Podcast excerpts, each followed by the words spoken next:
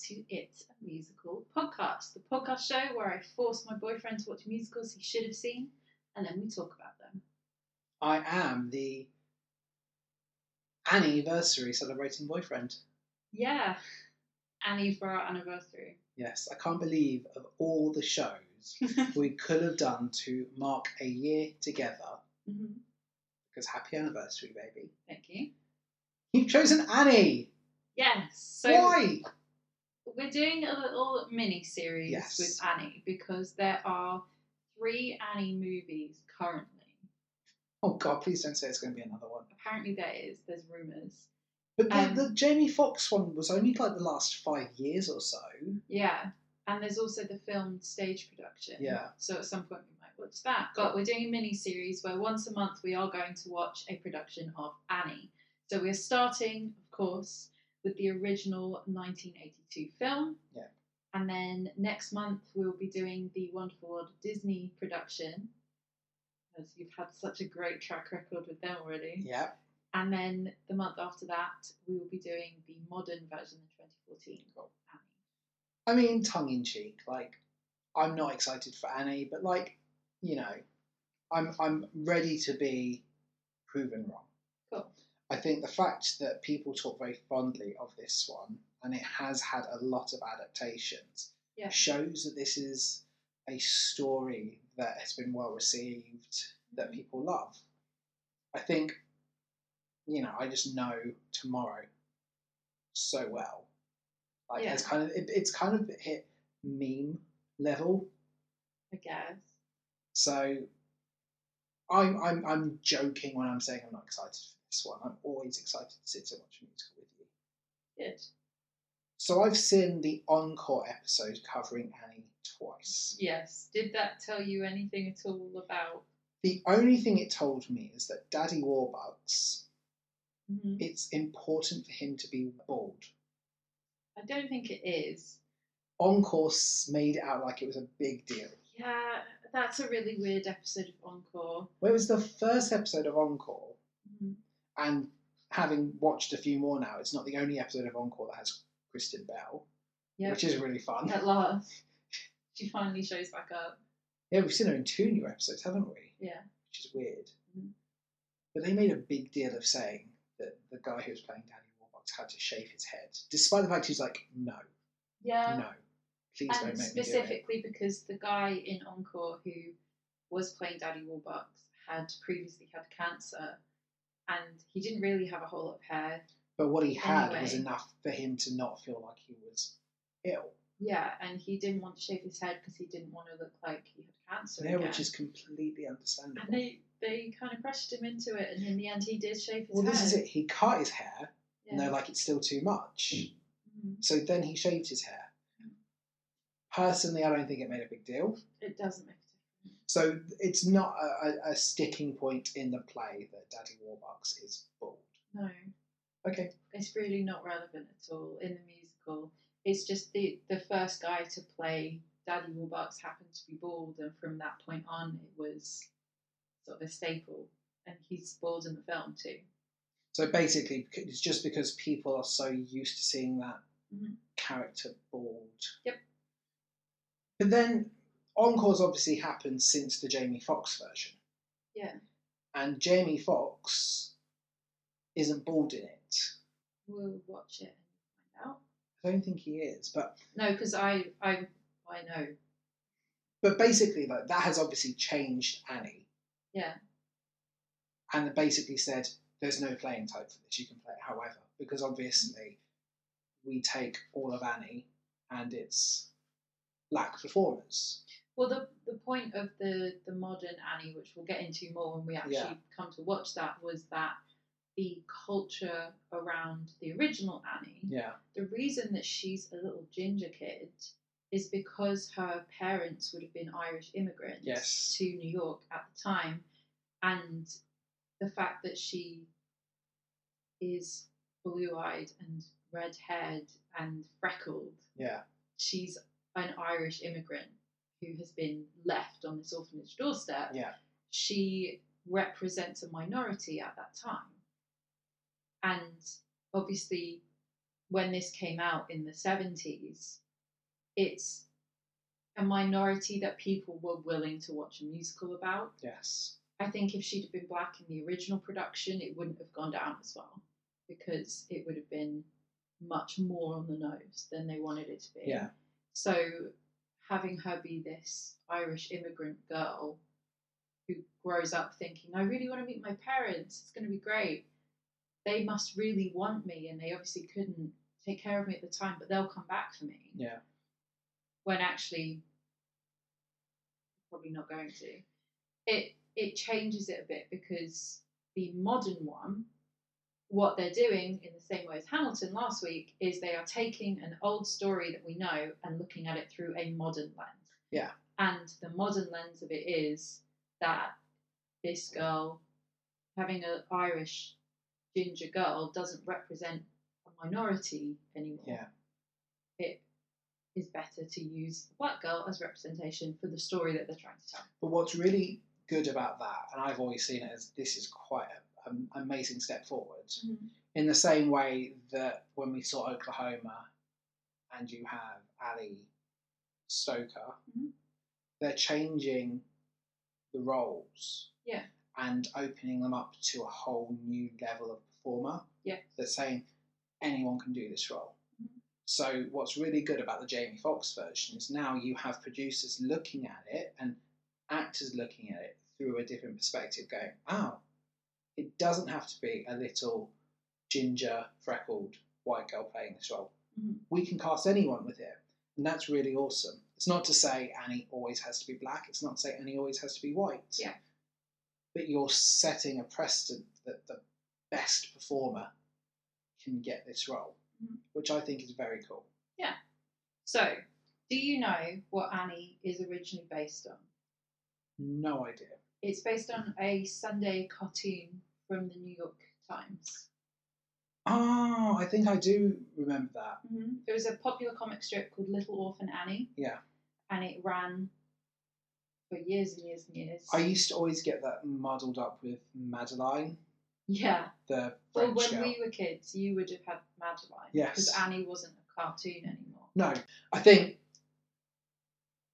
growing up, Same kind of thing. Madeline started out as a little cartoon and then Yeah. became a, a book series and a comic. And I think I always got the two Cartoons. muddled growing up Mhm. because they're quite similar.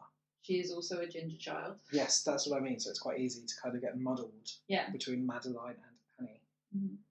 So, Harold Gray, this Yes. person who wrote the comic strip, he was approached by Thomas Meehan, who wrote the book for Annie the Musical, Mhm. in 1972. He researched, read all the comic strips that had been created up until that point. Cool.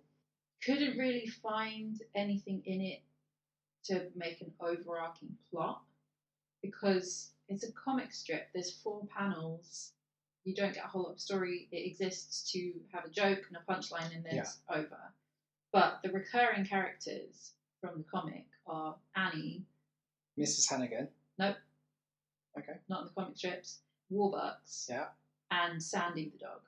Okay. Those are the only characters. Now, Daddy Warbucks, hmm I'm assuming at the end of the show, is going to adopt Annie. Sure.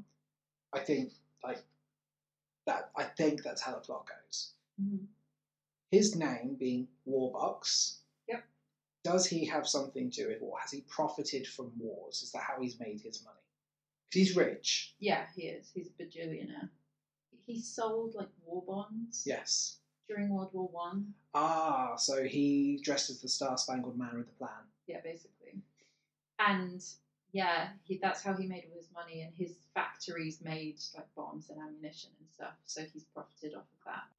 So before I tell you anything else about the making of this, what do you know about the plot of Annie? Okay, so I know we've got Mrs. Hannigan, Mm-hmm. who is in charge of the orphanage. I'm not telling you, but yeah, She's not very nice. sure. um, I feel like she's got she's got a big song. And I Yeah. can't tell you the song is, but basically the t- song is, is essentially like, I should have better than this. I was made for better than this, Mhm. and I hate my life. She's not. She doesn't sing hard knock life, but it's like Yeah. her version of hard knock life. Like the orphans think they've got it hard, but Miss Hannigan's like, I've got to deal with these brats every day. Yeah. I feel like she dreamt of superstardom, Sure. but she's here stuck looking after these orphans. Now, in this version, is it Carol Burnett who plays? It is Carol Burnett. We have in this movie Carol Burnett and Bernadette Peters and Tim Curry. Now, Tim Curry's got to be Daddy Warbucks. No. Is he not? So interesting. Bernadette Peters. There must be other people that work in the orphanage other than Mrs. Hannigan. I'm not Because like in Encore, they had their director, their teacher, perform like this role, and she comes on going bubbles, no soap or something yeah, like that's that. Um, exactly the line that she says. And she's like bubbles, hmm, so you think that's someone that works in the orphanage. the orphanage? Okay. But like maybe that's a, that's a cameo. It's not like a big role, but maybe there's more people. Like it can't just be Mrs. Hannigan looking after all these girls. So I don't know. But essentially, I think the plot is you've got little orphan Annie, Mhm. dreams of tomorrow, Yeah. suffers a hard knock life. hmm Maybe there's someone out there for her. I think maybe it must be about her parents. Yeah. Like they'll come back for me. hmm It's maybe far away, or Yeah. maybe It's a really hard very song. near. Yeah. Okay. I like that version. But I think, yeah, she wants to be adopted, and they meet Daddy Warbucks and like shenanigans, Mhm. hijinks, you know. And it will culminate with her being adopted by Daddy Warbucks, or potentially like Miss Hannigan's cruel, so maybe she'll get brought down, and Daddy Warbucks will take over the orphanage and like be Daddy Warbucks to all the orphans. Maybe. Mm-hmm. Maybe I don't know much. Like I feel like it's just one of those simple stories. It's not world changing. Like No. it's just very localized. It's not something like Les Mis Mhm. or Hamilton or Newsies. It's not going to change the world revolutionary. It's following like a very small group of characters, and it's just like a sim- like Oklahoma. It's Yeah. just simple day lives for these characters. They start off, but over the course of the narrative, become better, or Mhm. life is better for them. Do you want to sort of guess at when it's set? So it was released in the 70s. Mm-hmm. If it's immigrants and he's made money off war bonds in World War One, it's got to be, I would say, I'm not looking for a year. I'm looking for like a an event. it's around the Great Depression, Yeah. like 1930s. it is, it's exactly- before World War Two, so it's that kind of Mhm. middle period. So Yeah, it's it's the, the Great early Depression. 30s, that five year, six year period before World War Two. Mm-hmm. But obviously in America, not so big. Where in America is it? New York. Do you know? You know that, that a lot of the songs from this have been in Glee. Yes, but I, I couldn't necessarily tell you all the songs from it. So I know Hard Knock Life, Mm-hmm. which like for me has been popularised by Doctor Evil and Mini Oh yeah, sure, the rap version. Me. Yes. Obviously, we know Tomorrow, which is like one of my favourite jokes in School of Rock. It's something that even even there is is seen as very influential. So when Thomas Meehan wrote the book for Annie for the musical, he wanted her to feel like a sort of 20th century female lead in the sort of style of Charles Dickens. Yeah. With like Oliver Twist and David Copperfield, Great Expectations. Did Oliver and Annie come out close proximity to one another? Within 10 years of each other. because they feel like that that you've got the male orphan film and the female orphan film. He, except Oliver's not an orphan. He's well, he, He starts in an turns out orphanage. to not be an No, orphan. but he's- 'cause he has he's a raised living an orphanage. family. And it's like you've got the British orphan film and the American or- orphan film. I prefer Annie to Oliver. Oliver was the first thing I was ever in. I Oh always, yeah, you were. I was Mr. Bumble. Yeah, I'll always have fond memories of Oliver for that reason. Yeah. And obviously, it's a different time period, but I think it's kind of like, obviously, within 10 years of each other, but sometimes you get like, we have White House Down and another president, uh, Angel Has Fallen, Sure. and you have these two like the president is in danger films and high-ranking Secret Service man must save him films launched the same year, and then you've also had like Dante's Peak and Volcano launch similar to each other, Deep Impact slash Armageddon. Like you sometimes get these films and stories launched quite close after one another Mm-hmm, that you kind of choose one that you prefer, one wins, and like the other one's kind of forgotten about. Yeah. I always felt, and maybe that's why I haven't watched Annie yet. Mhm. Oliver and Annie are very similar. I'd pick Oliver over Annie. So, Annie opened in August in 1976. Yeah. In Connecticut. Yeah. Before it moved, that was its tryout. Yeah. Essentially, did pretty well. They had a girl called Christine Vigard who played Annie in the original one, and she was replaced after a week by the girl that played Pepper who's one of the other orphans, Yeah. because they decided that they wanted, they didn't want Annie to be sweet. They wanted her to be sort of gritty. Mhm. They didn't want her to be Oliver, Yeah. basically, Fair. which is what's really funny that you brought that up, because they'd already seen other shows where you have this sort of sweet, innocent child, whereas Annie, they wanted her to be able to take care of herself, Yeah, which is cool. especially for a, a female child Yeah. protagonist.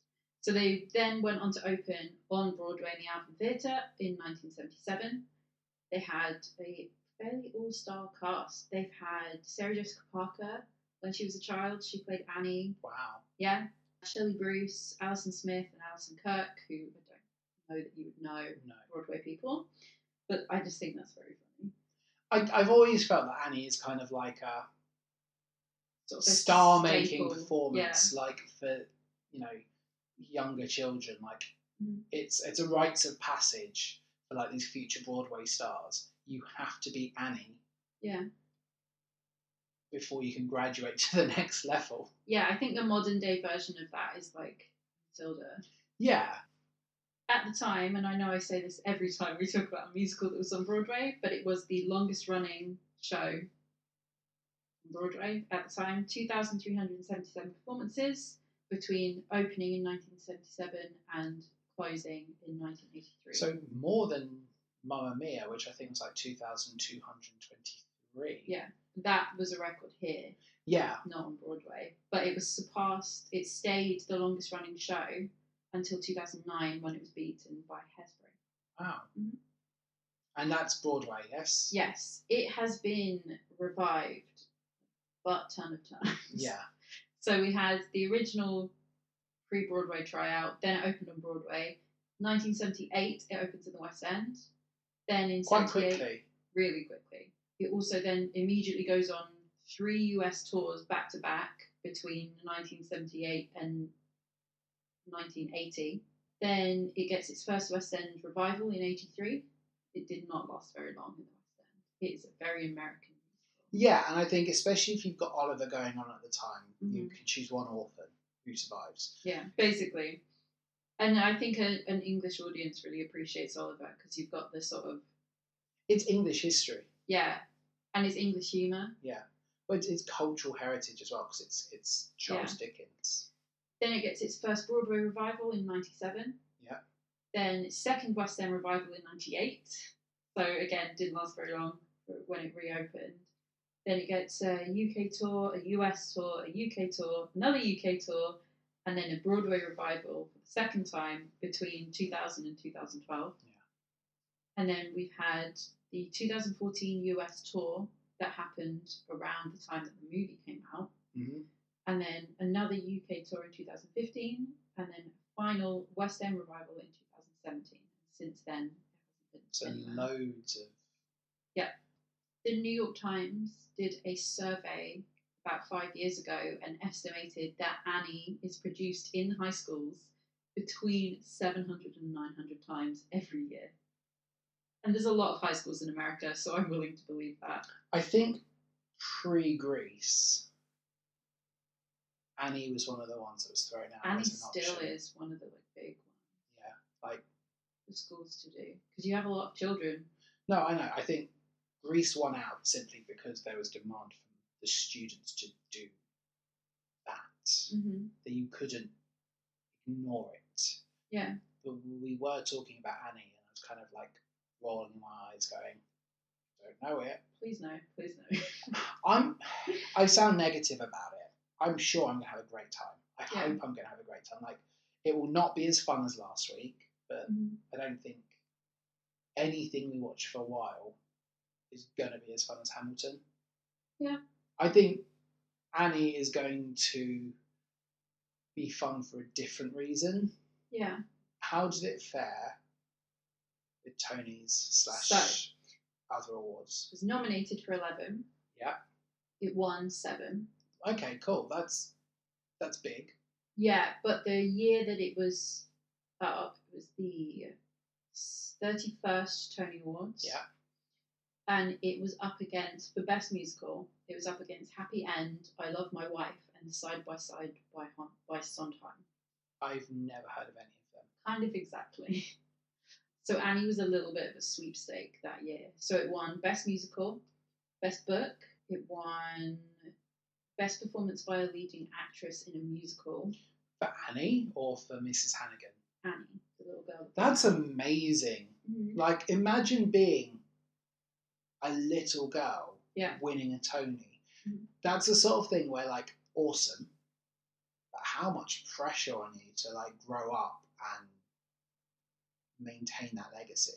Well, also the the girl that played Annie in the original, Annie Andrea McCardle, she came on at the Tony Awards with Sandy because always they always had performances at the Yeah. Tony Awards. I don't know how many of them you've watched. I've never seen a Tony Awards. I've seen, like, odd performances, Performances, here or yeah. there, but I've never seen, like, a full ceremony. There's a really great video of where she comes on with the dog and basically tells the guy who's doing the introductions to shut up. And it's amazing. Never It's work so with funny. children or animals. It's so funny. They won for best choreography, Yeah. best original score, and best book, best scene design, best costume design. So they took a lot, which is pretty good. Which is good, but like you say, it's. I don't want to sound demeaning to the other shows Mhm. because, like, they might be great. I've not seen Well, them. So before you say this, Yeah. for all of the categories except for best musical and best book, Yeah, they're also up against revivals. Yeah. So the revivals that were that year are Porgy and Bess, Guys and Dolls, The Cherry Orchard, and The Three Penny Opera. So those are quite prolific musicals, and those are mostly what it lost to. but the only one I've heard there that is Guys and Dolls. Porgy and Bess is referenced in the last five years. Okay, perhaps I didn't get the reference because I don't Mhm.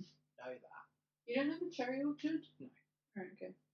But it's always weird to kind of gauge a musical success. I'm always interested, obviously, in the Tonys, but like last week with Hamilton, where it's kind of like Hamilton is going to win, but actually, you remove Hamilton from the equation and you've actually still got shows with quality there that could still justifiably compete with one another. Yeah. But it's always interesting as well when you look at things like this where you are up against shows. And again, I don't know the quality of these shows. I've not seen them, so they might be some of the funnest shows I'll ever see. Mhm.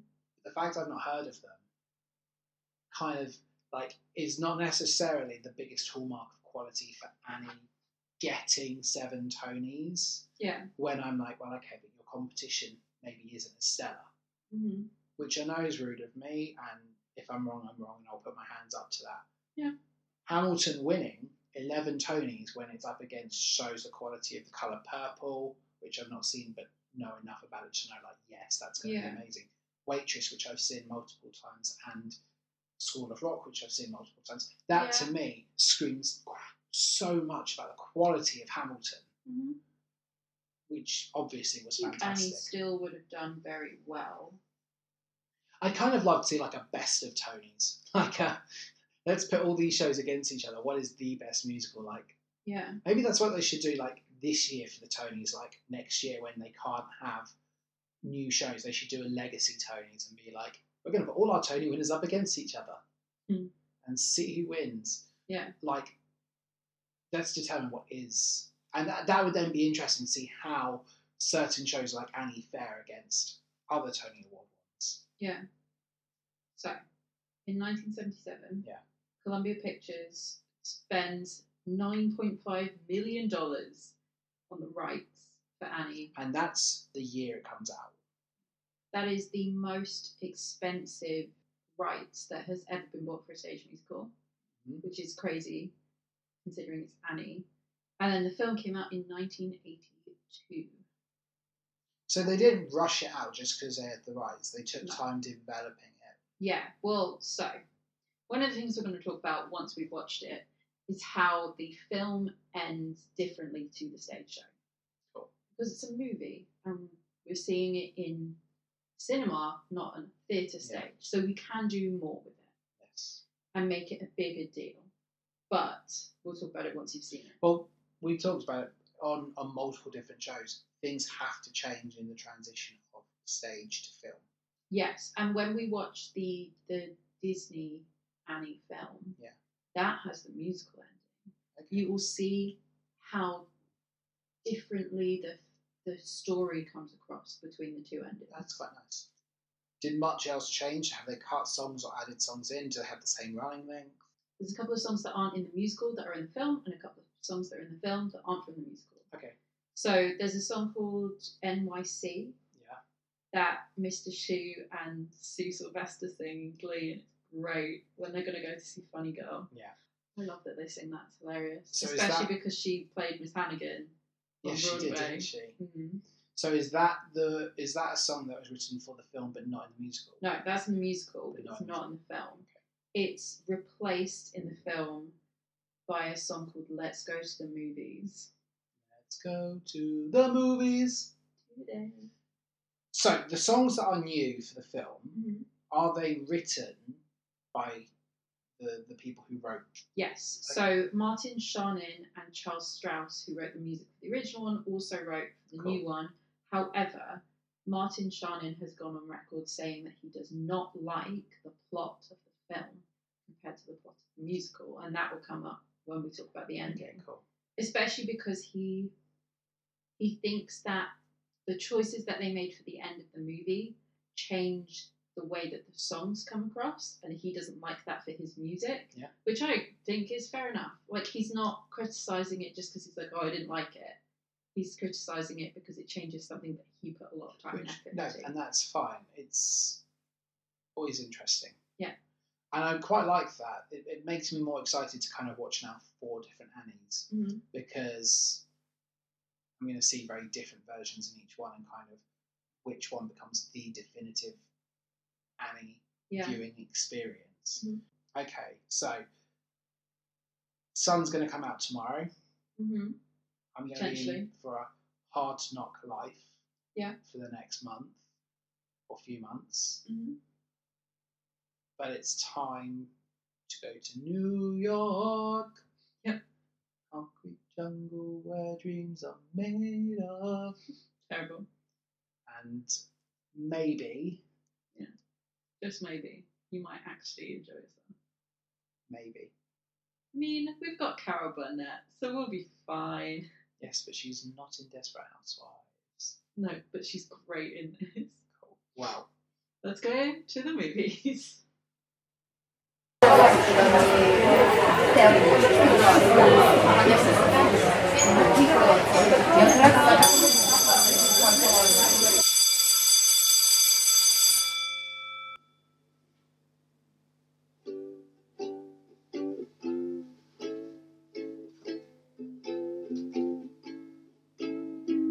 bet you they're young, bet you they're smart, bet they collect things like ashtrays and art. Bet you they're good, why shouldn't they be? Their one mistake was giving up me. Maybe now it's time, and maybe when I wake, they'll be there calling me baby. Maybe. That was nicer. And we are back. We have watched all of the first original Annie movie, and now we're here to talk about it. We are indeed. Maybe I liked it, but maybe I didn't. I felt like so every week I say when when we come back and and you say we watched it, I I have a sense of how much you enjoy things.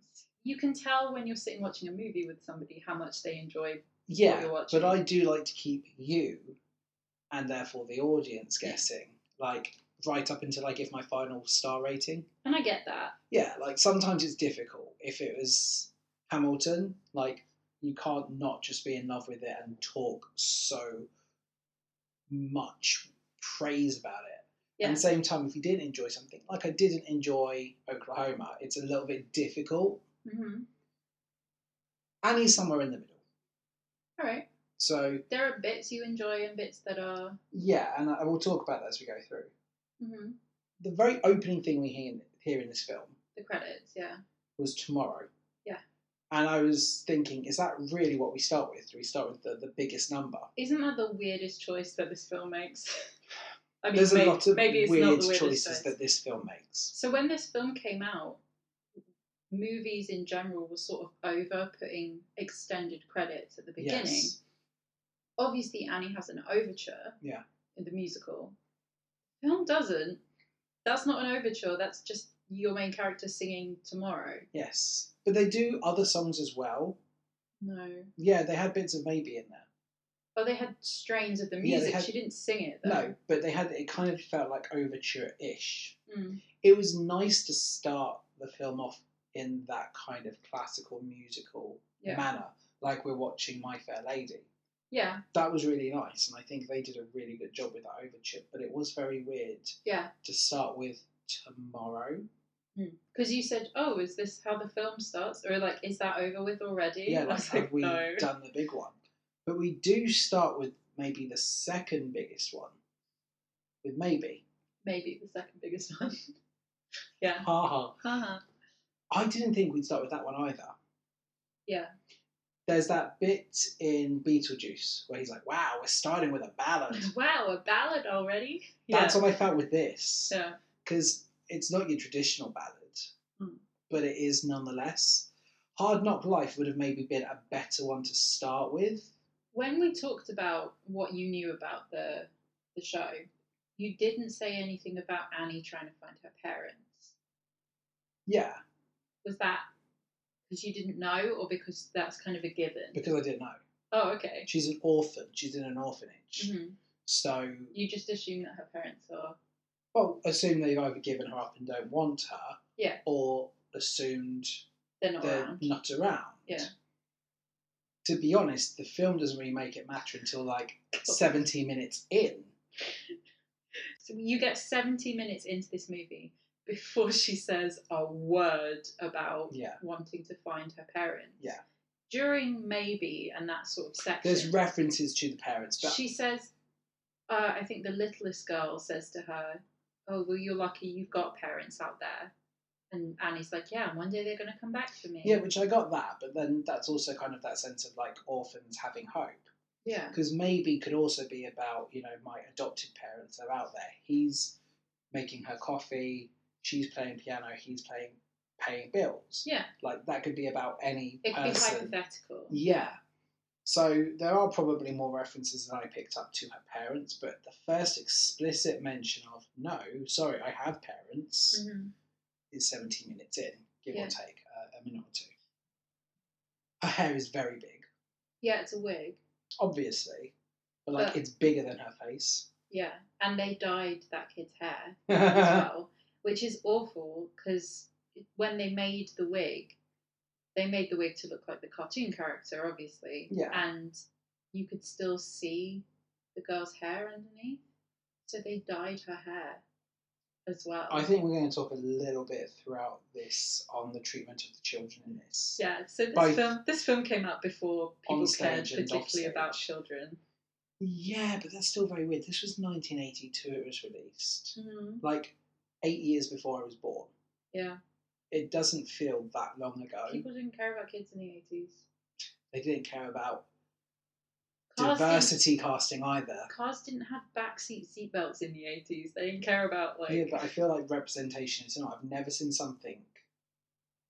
Okay, I probably have, but I can't recall something. where you've got from that kids doing kind of- their own stunts. Yeah, Hmm. from that era, Would you like to know a fun fact? always Drew Barrymore auditioned to be Annie. really. Yeah. Is there any reason uh, as to why she didn't get it? No. When they auditioned to find who they were going to have be Annie for the film, they auditioned all over the country in America. They had thousands and thousands of Wow. applicants, and they told all of them that basically you can be too short, too tall. Like it, this is all going to depend on really physical aspects of you. Yeah. And what you look like is going to really affect your how whether or not you get this role. They went for Eileen Quinn because she had the like round face and She she looks comes like across what I like a always child. Yeah. I'll put it this way, like um, she is not a good actor in this. I'm sure as she grows she becomes better. No, That is she not won a a- Rousey for this. That's not a criticism of her though. Like actually it's quite endearing. Hmm. Like her mannerisms and her bad acting in this are part of the fun because she feels like a child. Yeah. She is not a child actor who is more mature than she should be because she's a good actress. She Yeah. actually come and is perfect for this role. So when I say her acting is bad, I actually mean that as a compliment. It's funny, it Mm-hmm. fits the kind of humour and exaggerated musical theatre style that I would like, but it's also endearing for Annie. So they interviewed and auditioned eight thousand kids. Yeah. Then they got it down to 70 that they were choosing from, and then their second callback was nine, Wow. and then they cut it down to Eileen Quinn and two other girls, both of whom are in the film Yeah. as sort of background orphans. You know, the one when they're singing about she doesn't have a name, she's not a named actress. She's not a named orphan. Yeah, named orphan. She's a named actress. Her name's Amanda Peterson. Yeah. And she was she's the girl in Dumb Dog that sings Rover, why not think it over? The best singer in this film. She's insanely talented, this girl. You won't you wouldn't notice her, but Oh. No. she in that song hits such nice, perfect notes from Yeah. all the kids. She's really, really talented. And I don't know whether it's because she was maybe already a stage actress. She'd been in a couple of things Possibly. beforehand. There are a lot of kids. Annie comes across almost instantly as this kind of substitute mother to a lot of them. Like she's the most screwed on. She cares for a lot of the other kids as well. Like there's there's kind of a Yeah. hierarchy of the Mhm. orphans, and it's almost like she is their elected official. Yeah. Well, it's Annie and then Pepper. Mm. And Pepper thinks or likes to think that she's higher up than Yeah, Annie. and she tries to start a riot, hmm and Annie says, You all need to shut up because otherwise Miss Hannigan's going to come down here. and sure enough, drunk Carol Burnett shows Yes. up. Would you like to take a guess at who else was offered this role? I don't know who's big around the time, so I don't really know. Somebody that I love. Julie Andrews. Not Julie Andrews, that would be great. It would be great going from the world's favourite nanny to this. To Ca- Carol Burnett. Yeah. Last time you said somebody you love, and Mm. I couldn't think of a name.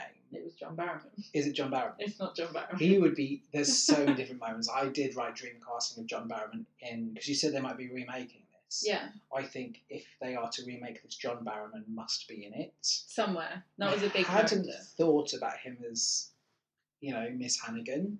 But sure. Yeah, sure, why not? His Yeah. Instagram has shown that he's great with We love him in drag. drag. So yeah, No, it was Bette Midler.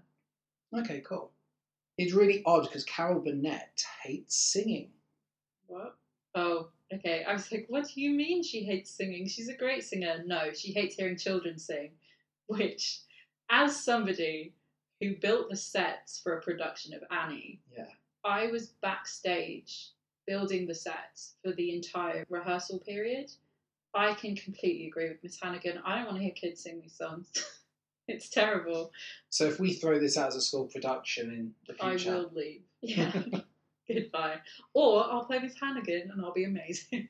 yes, you're not a student. Hmm. I can dream.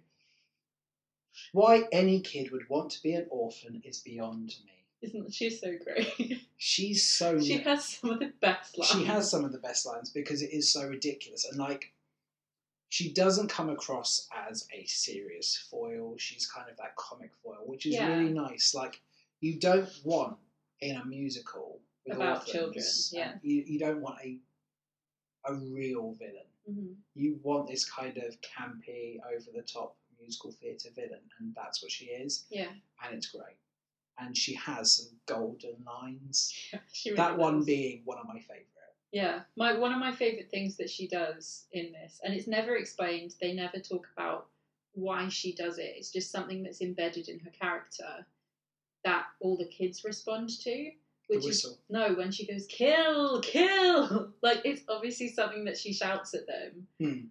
and obviously she's not killing the children. She they do mention that she paddles them. Yeah, but probably exo- probably more acceptable in The Great Depression, the early yeah. thirties, which is where I kind of figure this to be. because Mm-hmm, they talk about prohibition. Yeah, and they So, talk yeah. about the New Deal, but they haven't pitched it yet, so it must be late thirty-two, early thirty-three. Yeah. We then do go into another big one. Yep. It's a hard knock life. yeah, so I was watching this documentary about the making of it and the auditioning process, how they found all the kids to be in it.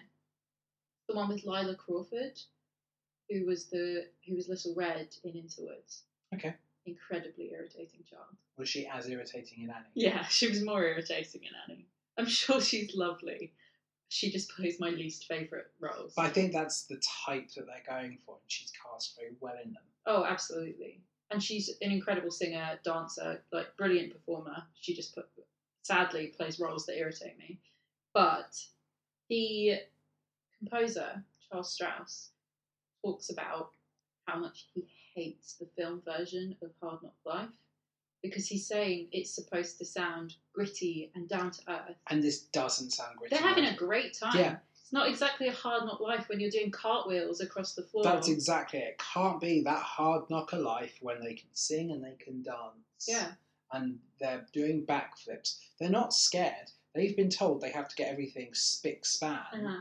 They're having pillow fights, which is counterproductive. There's no sense Well, the of feathers fear going in this. everywhere, yeah. Yeah, it's the opposite. It's kind of like they're singing about how it's a hard knock life, but you don't feel it. Yeah, so with the stage version, every stage version, it's treated more as if they are they are complaining. Yes. It's really annoying that they have to get up in the middle of the night and clean, but they are still doing it. hmm They still clean and at the end of that number the stage is spotless because it always starts with like clothes and bed Which sheets is and everything really cool. everywhere. And you almost don't notice it because you're watching them perform. And then by the end of the number, the stage is cleared, we've tidied up, we've cleaned everything, it's all fine. Yeah. Miss Hannigan will be happy. But with this, I think it's because there's too many kids in this film. There's just suddenly hundreds of children Just for this number. just for this number. We never see them again. In the Yeah. stage show, it's only Annie's group that you You see. see, in this version, I believe it when Miss Hannigan says kill, kill, kill, because the body count, God, I would love to see a kill count by dead meat for this, because there's stuff going on with Miss Hannigan. She's taking those kids to that sausage factory she's going to take Sandy to. Shout out to Dead Meat. We love you guys. And happy birthday to Chelsea, because I think that was the other day. Their episode with Alexa Bliss as well. Like, I figured out that to get you into wrestling, I've just got to show you more Alexa Bliss stuff, and I think you'll Yeah, be she's hooked. cool. That's how you get you into it. Alexa Bliss and the Bellas. 'cause I really like the Bellas. who are very different on the wrestling Yeah, I know. spectrum and like the, the esteem they hold for one They're another. cool though. Anyway, I do like the choreography when they're washing the floors. Like that's fun. that's classic. Yeah, like I liked That's that choreography. exactly what you think of when you do Annie. I thought it was fun. Mhm. I don't know how well they're cleaning those floors, but Rolling across it in their clothes. Yeah. but it was nice. I thought that, you know, in that, that particular bit that you're talking about where they're doing the buckets, they're scrubbing the floors and then they roll across and they get up and do a kick. And then Annie pours water down the steps in front of her and then goes down them to sit on them and sits in the water. Yeah. And that's all I could think about while that scene was happening was that she's just sat down in water. That's weird, wasn't Yeah. That'd be nice. it? Little girl. Yeah. That little girl that becomes Miss Hannigan. Mhm. It's so much fun. Isn't she so cute? Yeah. I couldn't didn't get her name, but she crops up a little bit more, but she does a really good impression. But the kids aren't scared of her.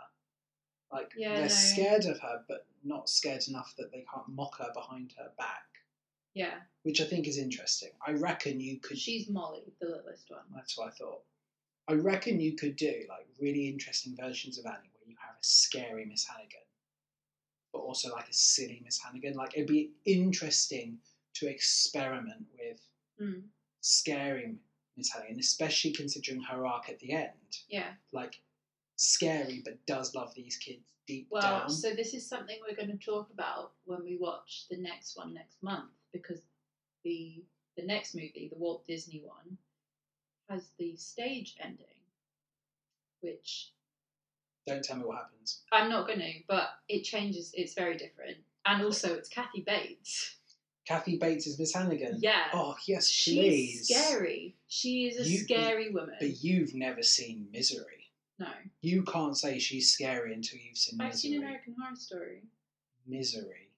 Oh, we're gonna watch that later. Do you know what she's the scariest in? Blindside. She's a scary lady. She's great. that film really upsets me. I've not seen that one, but she's great. We're she gonna literally watch. shows up in Blindside for 20 minutes and traumatizes this poor boy and me. We're gonna watch Misery. You're gonna have a whale of a time. It's Stephen King. You'll love Okay, it. Cool, cool, cool. So, yeah, we are introduced to all of the orphans. We have Pepper, who is the oldest orphan, who's a teenager, Gonna grow up to be Rizzo. yeah, basically. Then Tessie, Kate, Duffy, and July are her four friends. Duffy is my favourite. She's the one that goes, Oh my goodness, oh my goodness. I didn't get any of their names other than Pepper. and No, Lily. you won't do. The only one whose name is, I think, outright said. It's Annie. No, of the, of those four is Duffy. Miss Hannigan says Duffy Ah, Okay. to her. Pepper is called Pepper by Molly and Annie, Yeah, which I heard and Pepper calls Molly Molly. Molly because she's having a go about Molly wets the bed. Stop yeah, she looking should be in after here. Yeah. which is a super interesting. Uh, sort of deeper world building. I think that Molly has been put into the sort of older kids. seven to eleven year old Yeah. bedroom, even though she's about five. Yeah. And there's no reason why she Perhaps should. there's be in more this room. space in that one because there's too many five-year-olds. Yeah, maybe. Annie is instantly kind of shown to be this feisty one. She's Willing This- to get in a physical fight. yeah, like she's escaped from the Mhm. orphanage. Yeah. And Miss Hannigan flirts with Mr. Bundles, and he's only on side when realizes he's helping Annie, Yeah. which is weird. It's almost like this happens all the time, and he's Well, so Miss Hannigan says later, when the policeman brings Annie back, oh, she bribes the laundry man to help her get out of here. yeah, Which is what is she what's she bribing him with? First of all, we didn't see any bribe going on. perhaps she's already cleaning the sheets and giving them to him clean, so he doesn't have to do a job. Maybe. I wondered if that was going to be the plot, if this was going to be like he was helping smuggle the kids out one by one, Hmm, that'd be interesting. but obviously he's never seen again. And she runs from the police officer and hides from him, and we get our first glimpse of Sandy. Yeah. Who Poor is Sandy. played by two different dogs, one of whom is called Sandy and the other one is called like Billy or something. Billy doesn't get a credit, that's No. not fair. That isn't fair.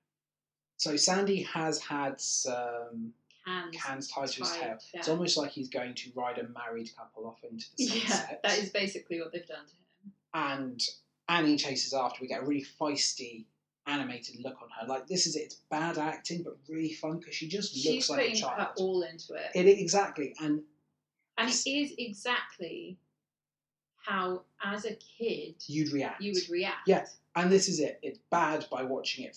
You know, watching professional films being made. Like you Mhm. don't expect that. But I loved it. It Yeah. was great. But I think about if when I was a kid, if I saw boys who are a little bit older than her, Yeah. because they're all a lot taller than her, Yeah. doing this to a dog, I would have put up a fight, I think, but I would not have known what to do, No. and it probably would have come across exactly the same way. Yeah. Luckily, she saves Sandy from the newsies. Yes, she does. the Jewish Newsies. And then we get Dumb Dog. Yeah, I love that song. I was on the verge of giving up on Annie though at this point. Like I said to you, it's almost on par with what Curly did to Judd.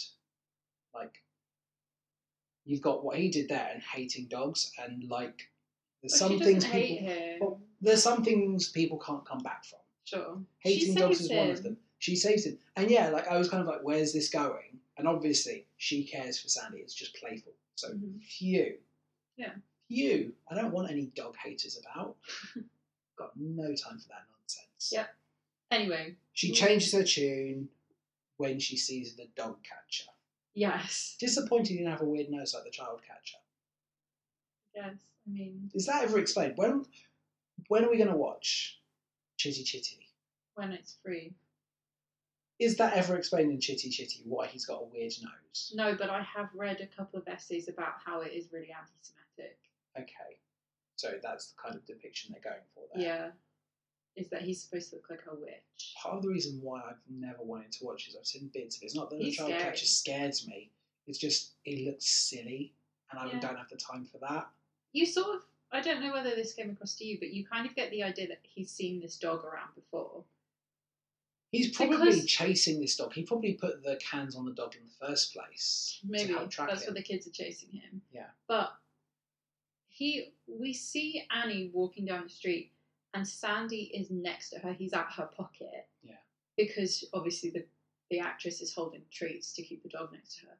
But if you saw a kid walking on the road with a dog walking like that with her, It's the lack of collar, yeah, probably in this day and age. license, yeah, Like the fact they have a dog catcher who just drives around catching stray dogs. Like with a car full of dogs, Yeah, it's probably uh, a sign of the times. yeah.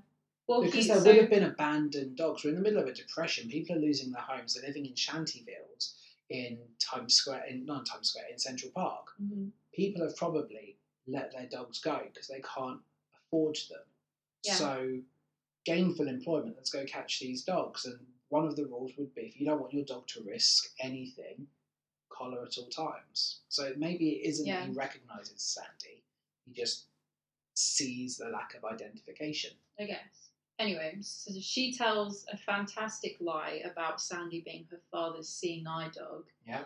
And the dog catcher says, Well, go on then, go over there and call his name. And if he comes to you, then I'll let you off. It's fine. Just Her literally- Oh, interaction with the dog catcher was fun as well. Like she's Yeah, really it's cute. sweet. Like again, See, that's the actual kind child. of thing where I think, Oh, maybe this is something that happened in the comic, the cartoon strip. yeah. I, there's lots of things that feel very much like let's take the best bits of the cartoon strip, like because it's so weird. Like there are some very weird bits in this. Mm, We're going to talk about two particular characters that are but very I can weird. imagine there's loads of different sections that happened in strips and in panels Mhm. that they've just taken because it doesn't make sense in this world sometimes. It's very weird. Yeah. I remember that the it's so bad we've just watched this, but I remember there's like one of the market vendors is also trying to get the dog over, but I don't actually remember how it ended. Uh, Sandy goes to Annie. Okay, I forgot that bit. But the the market vendor's just be, kind of being mean. It's mocking Like, her. yeah, he's just being rude. Which and she looks up at him like sharp as Yeah. well. It's great. So we as soon as Sandy runs over to Annie, she's like, Brilliant, I win, turns around, police officer's here. Yeah. Has caught her. He is so used to having to bring her back. At he this knows point. her, yeah, like it's obvious. Yeah, and it's not like she's particularly inconspicuous. She wears a bright red jumper and has bright, red, hair. You would think you would try and wear some like duller colours. Yeah. Anyway, Miss Hannigan has a very good public face. yes, she does. like nobody would ever suspect that there's That she's abusing them. yeah, Yeah. there's she's very good with this police officer, but then also like very flirtatious with every man she meets. Mhm. So I wonder how much of that is like She is an unmarried woman in her late thirties, in the middle of the Great Depression, Hmm. who has a job where she doesn't particularly get paid. yeah, she is given enough money to run the orphanage, but she makes her money on the side with her bathtub gin. bathtub gin. Yeah. But she's very flirtatious with every man. Like they're kind of face to face almost, and he's almost like, "How do I say thanks?" It's like, Yeah. Kissy, kissy, kissy. yeah, That's Pepper. That's one of my favourite jokes as well. It's like it is that bit of childhood where if there's an adult in charge of you who isn't particularly in charge of you and you don't have any respect for, making fun of them on that childhood level. it's fun. Yeah. Yeah. Because it's like, what's she gonna do? She doesn't seem to have. We never see her punish them in any way. Well, she tries. Like she puts Annie in the cupboard. Yeah. That doesn't even work. Well, no, because Grace shows up. Yeah. By- she's But she saved doesn't by the lock it. grace of Yeah. Grace's arrival. But presumably she's going to get a paddling after that. Like Uh, she's you in would the cupboard. assume It's, so. it's- but we it's- never see her do that. No, because we don't want to show that. No. But there must be stuff going on. So we sneak Sandy back in to the house. Miss Hannigan goes back upstairs, and Annie introduces Sandy to the rest of the girls, And we get all the dog cuddles. and we try and guess what the dog's name would be. So Yes. they say champion and But he doesn't look like a champion. no tiger, but He's not ferocious like a tiger. and he's scared. Kittens would frighten him. Yeah. Rover, why not think it over? And they all say no. Oh no, they all agree with Rover. They all say Rover's the perfect name yeah, for but this Annie down-looking says dog. Nova to Rover. yes. She's already called Sandy. She says, Sandy's his name, if you please. If you don't believe me, ask any one of his fleas. Yes, which is, you know, some good lines. Yeah, there's some really nice rhymes in this. So Miss Hannigan shows up Mm-hmm. and they all try to be nice and she's dragging Annie in for her punishment because she ran away. Yep. And then also find Sandy because they tried to cover him with sheets in the And most he moves. inconspicuous way. Yeah. It's so cute because this dog obviously is just like, what are they doing? So she's sorting them out. She's going to send Sandy to the sausage factory, and whilst she's doing whatever inside, we get a shot cutting to the outside street as Grace rocks up in a very, very nice car. Yes, which they call a limousine. Probably for the time it would have been, like by those standards. It's something that I grow to kind of dislike about Daddy Warbucks, like when you remember how poor people are, and he just makes such shows of his. But I wealth. think it shows his unawareness of Yeah, it. like he really, and that's not an issue with him. He's so out of touch with the real world. Yeah. But considering like he's come from nothing, you would have hoped he'd. I think that's the point, is he he made his first million very, very young. Yeah. Even by today's standards. And that's the point at which you lose touch with reality, I Yeah. think. I think anybody that has that kind of big money, you're going to lose touch with what it's like to not have money, I think. Yeah.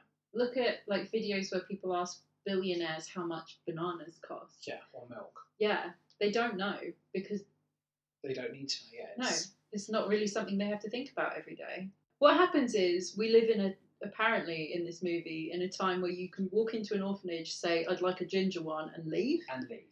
on the day with that orphan. Yeah. So Oliver Warbucks is making the transition to Daddy Warbucks. Yes. He's in the market for a child. He doesn't know quite what he wants, so he's going to have a week's trial. Mhm. mostly to help the public image. You know, children are good for that. Yeah. Annie throws her name in the hats because, like, why not? She's also there listening to this conversation, so and of course. yeah, she's picked even though she was the first one seen. Now, I don't know about you, but I'm going orphan shopping. I'm going to try on a few before, like, I commit to one. well, that's the worst phrasing you could have gone with. Oh, it's the same. Like when you went to DFS Yeah. to get the sofas, did you buy the first sofas you sat on? Yeah. Did you really? Yeah, because I knew which ones I wanted. I'd already done research. I'm sorry for destroying your Okay, Or, uh, like this is it. same I'm way. not going to buy the first orphan I sit on. I'm going to sit on a few orphans. I I'm going to don't see like which this. orphan is like the most comfortable. I And... don't like this phrasing. I know Okay, what you mean, but if Annie had just been in the room, where it happened. yeah, I think she maybe wouldn't have gone for her. Annie's in a cupboard in the back I of know, this room. and she's very sympathetic, but also quite cheeky and endearing. Like the way, like she's saying, "I want an orphan that's seven. up, up, up. yeah, it's it's Oh, yeah. endearing, and like with Ginger and Miss Hannigan, like I don't have one like that. Uh, what What about about that one this in the child? cupboard? No, she's she's a bad child. Grace So- threatens Miss Hannigan with her job, so fine, okay, you can have this girl. Yep. these characters that Hmm. you want to talk about. So, there are two characters in this film that are from the comics called Punjab and the Asp. They are presented as an Indian man and an Asian man. Yes. They are Daddy Warbucks' bodyguards. yes, They're, they are racist stereotypes. they are. They are very racist stereotypes. I haven't seen what they look like in the cartoon, but I'm sure it's worse because it can't be better. They are not in any other version of Annie. It is just this I one. was intrigued as to how they were going to be broached in other versions. Like, do the characters still exist, but are they much more kind of like No, well, this is the thing. When they turned it into the stage show, Yeah. the- these characters don't need to be in this film. They don't actually add anything to the plot of the stage show. Having them in there would be pointless because the ending's different. That's what I was going to say. Is like currently, as the ending stands, because they are important. Yes. With the actual stage show ending, the real ending of Annie, you don't need these characters, so they aren't important, so they aren't in the stage show. And also, they're hugely racist. And I don't know whose idea it was to have them in the film, but they're here. It- and so, Yeah, it feels like we're watching a film from the forties. yeah. So the, the asp is played by an, an Asian man. Yes. which at least they cast him correctly. Punjab, because that and that is the name he's given. He isn't given an actual name or a Yeah. title. He's just called Punjab. His real name is Jeffrey Holder. Yeah. He's from Trinidad. Yeah. So he's not Indian. Um, and he's also the voice of the the moon in Bear in the Big Blue House. Ooh. He's the voiceover in the new Charlie and the Chocolate Factory, the one with Johnny Depp. yeah. He has a great career. Like, he's been in a lot of really good things, mostly as a singer and a dancer because that's what he was trained to do. Apparently, he's a he's a fantastic painter as well. Like, and it's just awful that he's cast against his own race as an Indian man. Yeah. Because they they make it very clear that he's Indian. He wears a turban as well, which is just really strange. He's like snake charming Sandy. Yeah, and also he can do magic, straight up magic. It's never questioned, and and the reason why I was reading about why he isn't in the the stage musical, which is because in the cartoon he can do magic as well. Yeah. and they wanted to just get rid of that entirely. That his whole whole existence, let's remove it because it's not good and so he isn't in the stage show. And also, we don't need magic in this universe. Daddy Warbucks has made all his money off of create making bombs and ammunition for the war. Yeah. But suddenly he's got a, a servant because that's what he is who can do magic. It doesn't make any sense. See, this is it. If the character was presented with a real name, Mhm. was more than just a, a laughing footnote to a joke. Yeah. Some of his interactions with Annie are really nice. Like yeah. the moments with Annie playing with her airplane and him magicking the airplane. That's quite nice. If he was a bodyguard with an actual name, let's say his name is Jeffrey, Yeah. and he's this bodyguard that actually has a really good relationship with this child, that he goes from being bodyguarding to letting his guard down. That would be fine. Mhm. I'd have no issue with it. But I really don't like that a they've cast a actor against race. Yep. B he's wearing clothes that become caricaturish. Yeah. And C in songs like We Got Annie, the music is Yeah. punctuated to further the stereotype for laughs. Yeah. That's what I don't like. it is really really sh- it's just bad and, and it's not And the fact that there's not even any future question versions about have it cut the characters show that It's not they even know future there's something versions. wrong. the stage show which predates this, actively doesn't have the characters in there because it doesn't make any sense for these characters to be here. But not only that, they acknowledge that it was racist. Why put them back in this film? Yeah. It's awful. Yeah. And it is a shame because his the limited character of him that we get, like you say, play does play quite a big part in Annie's life. Yeah. In Well, this he's- version. He saves Annie at the end. yeah. And this is it. I think you're going to have a bodyguard character that way who could do magic. You, you could do it, and you could do it well Yeah. and appropriately. This wasn't it. And Well, so and the other thing is we have the asp is the the Asian man. That's his name as well. He is teaching Annie karate, yes, and there's a dance sequence where they make the music very oriental. Is the word that would be used for that yes, on purpose? And instead of dancing, he basically just does karate moves. and I'll, uh, he his depiction is worse than Punjab's because In that, there's less of him. in the fact that there's less of him to actually show him as more human. But he talks though Punjab talks. twice. I don't remember the asp talking at all. He talks more. He Okay. he is one of the people that's like giving information to Mister uh, Warbucks. Okay, fair. I just felt like, he- at least he, I felt like he only served to be a stereotype. Yeah, He didn't They serve to both anything do. more. Yeah, uh, of the two, I felt like the Asp served more in that stereotype. Mm. They're both awful. Anyway, so we've we've now covered that, so we're not going to touch on that again. No. it is terribly racist, and Has no place in eh, in any media, but shocked that it exists in something from 1982. yeah, I'm not that surprised.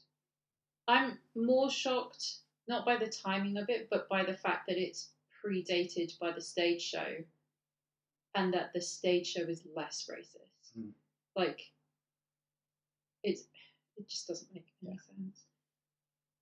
Anyway, So they pull up at Daddy Warbucks' mansion. yes, and none of the people who work there have ever seen a child. No, these old fuddy duddies don't know what a child is. So she sings your favourite song. Well, firstly, she thinks she's got to clean. Like she's saying, like she'll get started on the windows. Like poor Annie. Yeah, Grace says to her, "What? Well, Annie, what would you like to do first? And she says, "Well, I think I'll start with the windows and then the floors. That way, if I drip, I can clean it." Yeah. She's obviously had to do this enough times Yeah. that she's aware of that. That's the sensible way to do it, which is really sad. It is really sad. But Grace says, no, we've got people who do that. But and how we- will I earn my keep? You're a guest. I That's great. Mm. think I'm going to like it here. Otherwise known as, my God, this place is freaking sweet from Family Guy. yeah. So as soon as this song started, Danny went, What? What? I know this one. yes, and you know it because of Family there's a Guy. brilliant Family Guy song version of it that essentially hits the same notes. it's exactly it's it's word for word nearly exactly the same. And also the background drawing in Family Guy. Yes, because is we the went and same. watched it after because I just had to get my fill of Yeah. my god, this place is freaking sweet. And it's got the same intricate like designs on the windows at the Mhm. top. It's got the same kind of floor design. And the statue of Nike in Yeah. the background. so we've established this is Pewter Street Mansion Yeah. on Long Island. Sure. I mean, I'm pretty sure it's part of a university in real life. I really like this song, not just for the fact that like I know it, but like Yeah. you can imagine like these workers are just loving their job. Like it gets the sense that Daddy Warbucks is a good person to work for. Yeah. I mean, they're in the middle of the Great Depression. They're all very well dressed. They're obviously looked after. but they're not doing this job because they have to. You get the sense that they do this job because they want to, because they like it, like which is quite nice. You usually get like, you know, rich billionaire is mean. Yeah. We don't get that with Daddy Warbucks, and it's nice. He's definitely like too far down the adult route and needs to reclaim some childlike wonder, Yeah. Which is what Annie said to which do. is what Annie's here to do. But he still treats people with respect. He doesn't seem to talk down to people. Yeah. Which I like. I like Mm. that that's not him. we have one of my favourite jokes in this whole film, which is when he has his new painting brought in, Yes. and it's the Mona Lisa. It looks bigger here. It, it, it is bigger. I don't think there is a film version that shows a film that. I don't think there are any movies that show the Mona Lisa at the actual size that it is, No. because even in like Angels and Demons, I know Da Vinci Code would be the one that that's in. Yeah. It's bigger, and I know they do it because they want to show you. You want to be able to see it properly. Yeah. The Mona Lisa's tiny. Yeah, I felt Really Mm. so cheated tiny. when I saw it in real life going, is it that big? Yeah. It is it's it's stupidly small. But yeah, his jokes about it is great. Like he's like, I don't like it, send it away. Yeah, and then as they get further away from him, he looks back at it and he says, Wait, I'm intrigued. Something about her smile. Which is I think I'll obviously- grow to like it. Yeah. And he says, hang it in my bathroom, which is a reference to uh, King Francis I, France, uh, who inherited it, inherited it, got it after Da Vinci died and had it hung in his bathing room. If we ever do a show of Annie, Mm. I deliberately want you to like make us a A Mona Lisa. Mona Lisa, but in your style. I don't know that this joke is in the stage show. I put it in. I, I'd make You'd put it in I'd anyway. figure out a way. So Annie changes his mind. He doesn't want Annie. He wanted a boy. Yes, and he says, only boys, only boys are orphans. He's that far removed. Yeah. Because I don't think he's he talks about having like never really come across a girl. Yeah. Because he he had a younger brother who he references later, but he doesn't really say anything about women. You don't get to the top and be a billionaire if you're wasting your time on women. Uh, that's where you're uh, failing then, obviously. where I'm failing. But Annie changes his mind. Like very clever, she likens she her is so presence smart. to The Mona, the Mona Lisa Lisa. and go, well, maybe you'll grow to like me too. I have a very interesting smile, Mr. Yeah. Warburts. I, I liked that. I thought that was that was Mhm. nice. And he's already She does this continually through the whole Yeah. show. he's already taken with her. Like it kind of chortles like, oh, okay, well, let's give it a try. Yeah. And the Annie experiment is on. Yep. We go back to the orphanage. Mm-hmm. which like surprised me because kind of Annie's out of there now, so You would think that she's, as the main character, she would be the one yeah, like when Oliver Sorry. leaves the workhouse, we don't see Mr. Bumble again. Mm. That's it, he's done. And I kind Well- of felt like that might be where this went. So, this is the thing. In the stage show, when we go back to the orphanage, you don't go back to the orphans, you go back to Miss Hannigan. Yes. Whereas in this, the transition is we go from Annie at Mr. Warbucks' house to the orphanage, to the orphan singing a reprise of Maybe, Mhm. because now Annie isn't here to, to sing them to sleep. Yeah. and we find out that even Pepper actually quite liked. Yeah. It, even though she pretended, pretended not to. And then we see Miss Hannigan, and Miss Hannigan sings Little Girls. Whereas in the stage show, there's a song in between, and then she sings Little Girls. Yeah. But also, this the the order of songs in the film compared to in the stage show is completely different. Yeah, because even the order I looked up to try and go through it all was different. Like on the soundtrack for this film, Hard Knock Life comes before Maybe, which threw me a little bit. the, for the stage show, the songs go maybe it's a hard knock life tomorrow, little girls think I'm gonna like it here, NYC, which isn't in the Yeah. film, then Easy Street, and then maybe that's just Act One. Yeah.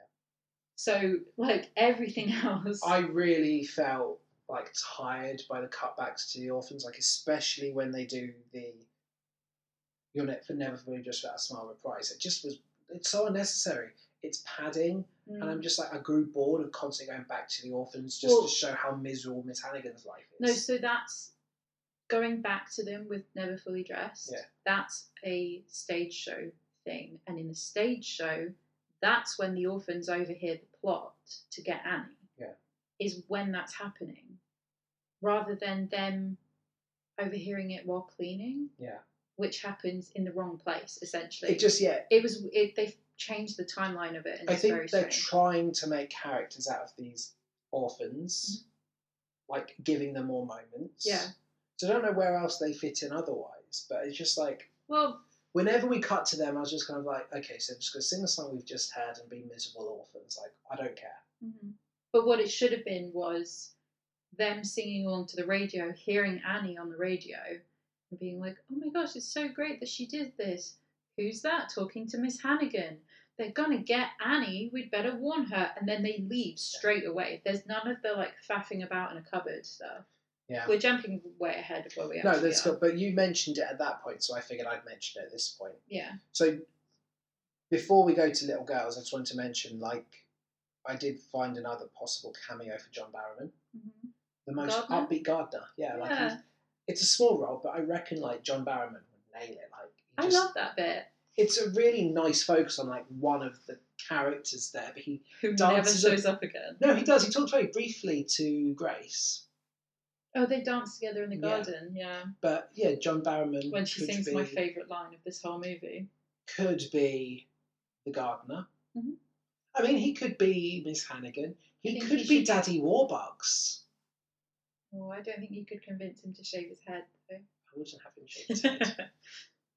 I keep him growing. I for think it. I know exactly who he would be, but we haven't got to that part No. yet. So we've got two, possibly three John Barrowman roles for this. So Yeah, John, we know you're listening. obviously. Will someday that's you know hit us up, Twitter or Instagram at it's a musical pod. We'll we'll make Annie happen, and and you could be whoever you want. you can be whichever male role you want in this. Or Like female. You could be Annie. you could be Annie. That would be great. I would pay to do Barham Annie. that. You know how to, where to find us. yeah, We'll we'll we'll put on a show together. Yeah. we can dream. Little Girls is the Big Bad Wolf song from Into the Woods. It's back.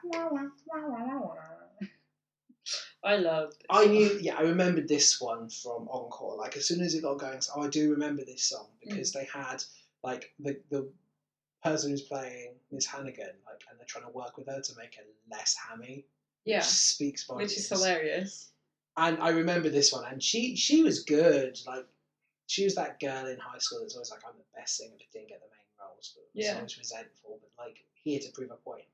Mhm. I liked her version of Miss Hannigan. Like, it's not Carol Burnett, but like Yeah, you know, this is good though. yeah, Carol, Carol Burnett's Burnett. fantastic here. This is so funny. And when we get to the 2014 Annie, Yeah.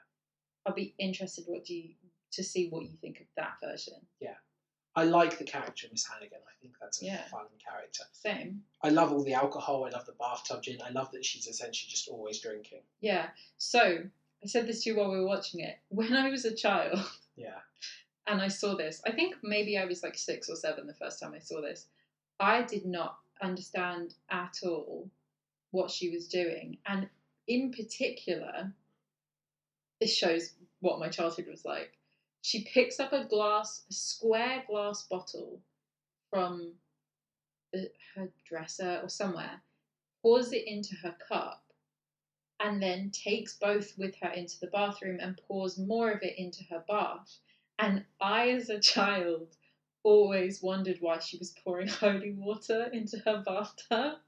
Like, if that tells you about what my childhood was like. she probably knows that like the way she's treating these orphans is not very good, so she's gonna have to bathe in holy water to wash this sin off. I her. really, really, I was convinced it was holy water until I was about 20, which is probably the next time I watched it. Yeah. And then I was like, oh, oh, it's the prohibition. She's making bathtub gin. Yeah. I So- understand now. in the mirror as she's pouring the gin in the bathtub, you can see two figures that Yes. look very prohibition era mobsters. They look like Bonnie and Clyde, Yeah, which I think is the point, but you did you actually see them? yeah, but I didn't realize it was them. I could see them in the mirror. Yeah. I just thought it was like some random people outside looking, you know, like going, "What's going on here?" But obviously, it becomes Rooster. Yep. And his missus. So we've got Tim Curry and Bernadette Peters. Bernadette Peters' character is called Lily St. Regis, So Regis Hotels. like the hotel. She does not. She has nothing to do with them. She's named herself. that. On the scale of one to ten of Tim Curry entrances, yeah. with ten being "How do you do, I?" Mm. So you've met my Mhm. faithful handyman, Well, I'm particularly Um, fond of his one in Clue as well. and I would say maybe like six or seven being the first time we see him in Home Alone, having just like kicked Donald Trump out of his hotel. Oh yeah, the second one. Yeah, Yeah. I would say this is like a three. It's not a good entrance for him. Yeah, I hate it. I love Rooster. T- Tim Curry's great, and I Mm. will eternally love. You could put him in Tim anything, Curry. and I'd be happy. Yeah. I don't care about this character. Also, his best entrance to anything is his sudden arrival in the Worst Witch Halloween special, in which he sings a song where he says, Anything can happen on Halloween. Has anybody seen my tambourine? Which is the best lyric in that would history. be a nine, but you don't beat the introduction in the Rocky Horror Picture Show. Yeah, that dude's great. Tim Curry, if he was to do a Comic Con, like instantly I'm Mm. there. Tim I would Curry die. is just incredible. I don't think I've ever seen him in something where I thought he was bad. You haven't seen The Worst Witch then? No, I've seen that. Have you? The Yeah. Halloween one. Yeah, he's good in like the color of magic in the Terry Pratchett adaptation that was on I Sky. haven't seen it. He's great. Yeah, I He's do love him. even okay in the small bit I've seen of the remake of the Rocky Horror Picture before I turned off as the Where narrator, he's the narrator. which is That great. just makes me sad. it does make me sad, but at least they found a nice way to get him in it Mhm. because I love him in this, and I think it's because he is an adult character who shows up and immediately is like, here's what I want, here's how I'm going to get it. We don't need to talk about it for Mhm. 70 minutes. Let's yes, great. However, not a fault of Tim Curry, not a fault of Bernadette Peters. go. I Rooster's don't give a irritating. damn about these characters. No. There's nothing about them that makes me care about them. I'm not invested in them as villains as anything. They don't matter. Yeah, for them to show up this far into the film. for like a minute. yeah. That's it. And the next time we see them, they've got this plan. Okay, I don't think you're going to be successful. There's no If he suspension of had maybe- disbelief because you've not been constant threads in this. if he'd have been in it from the start, Yeah.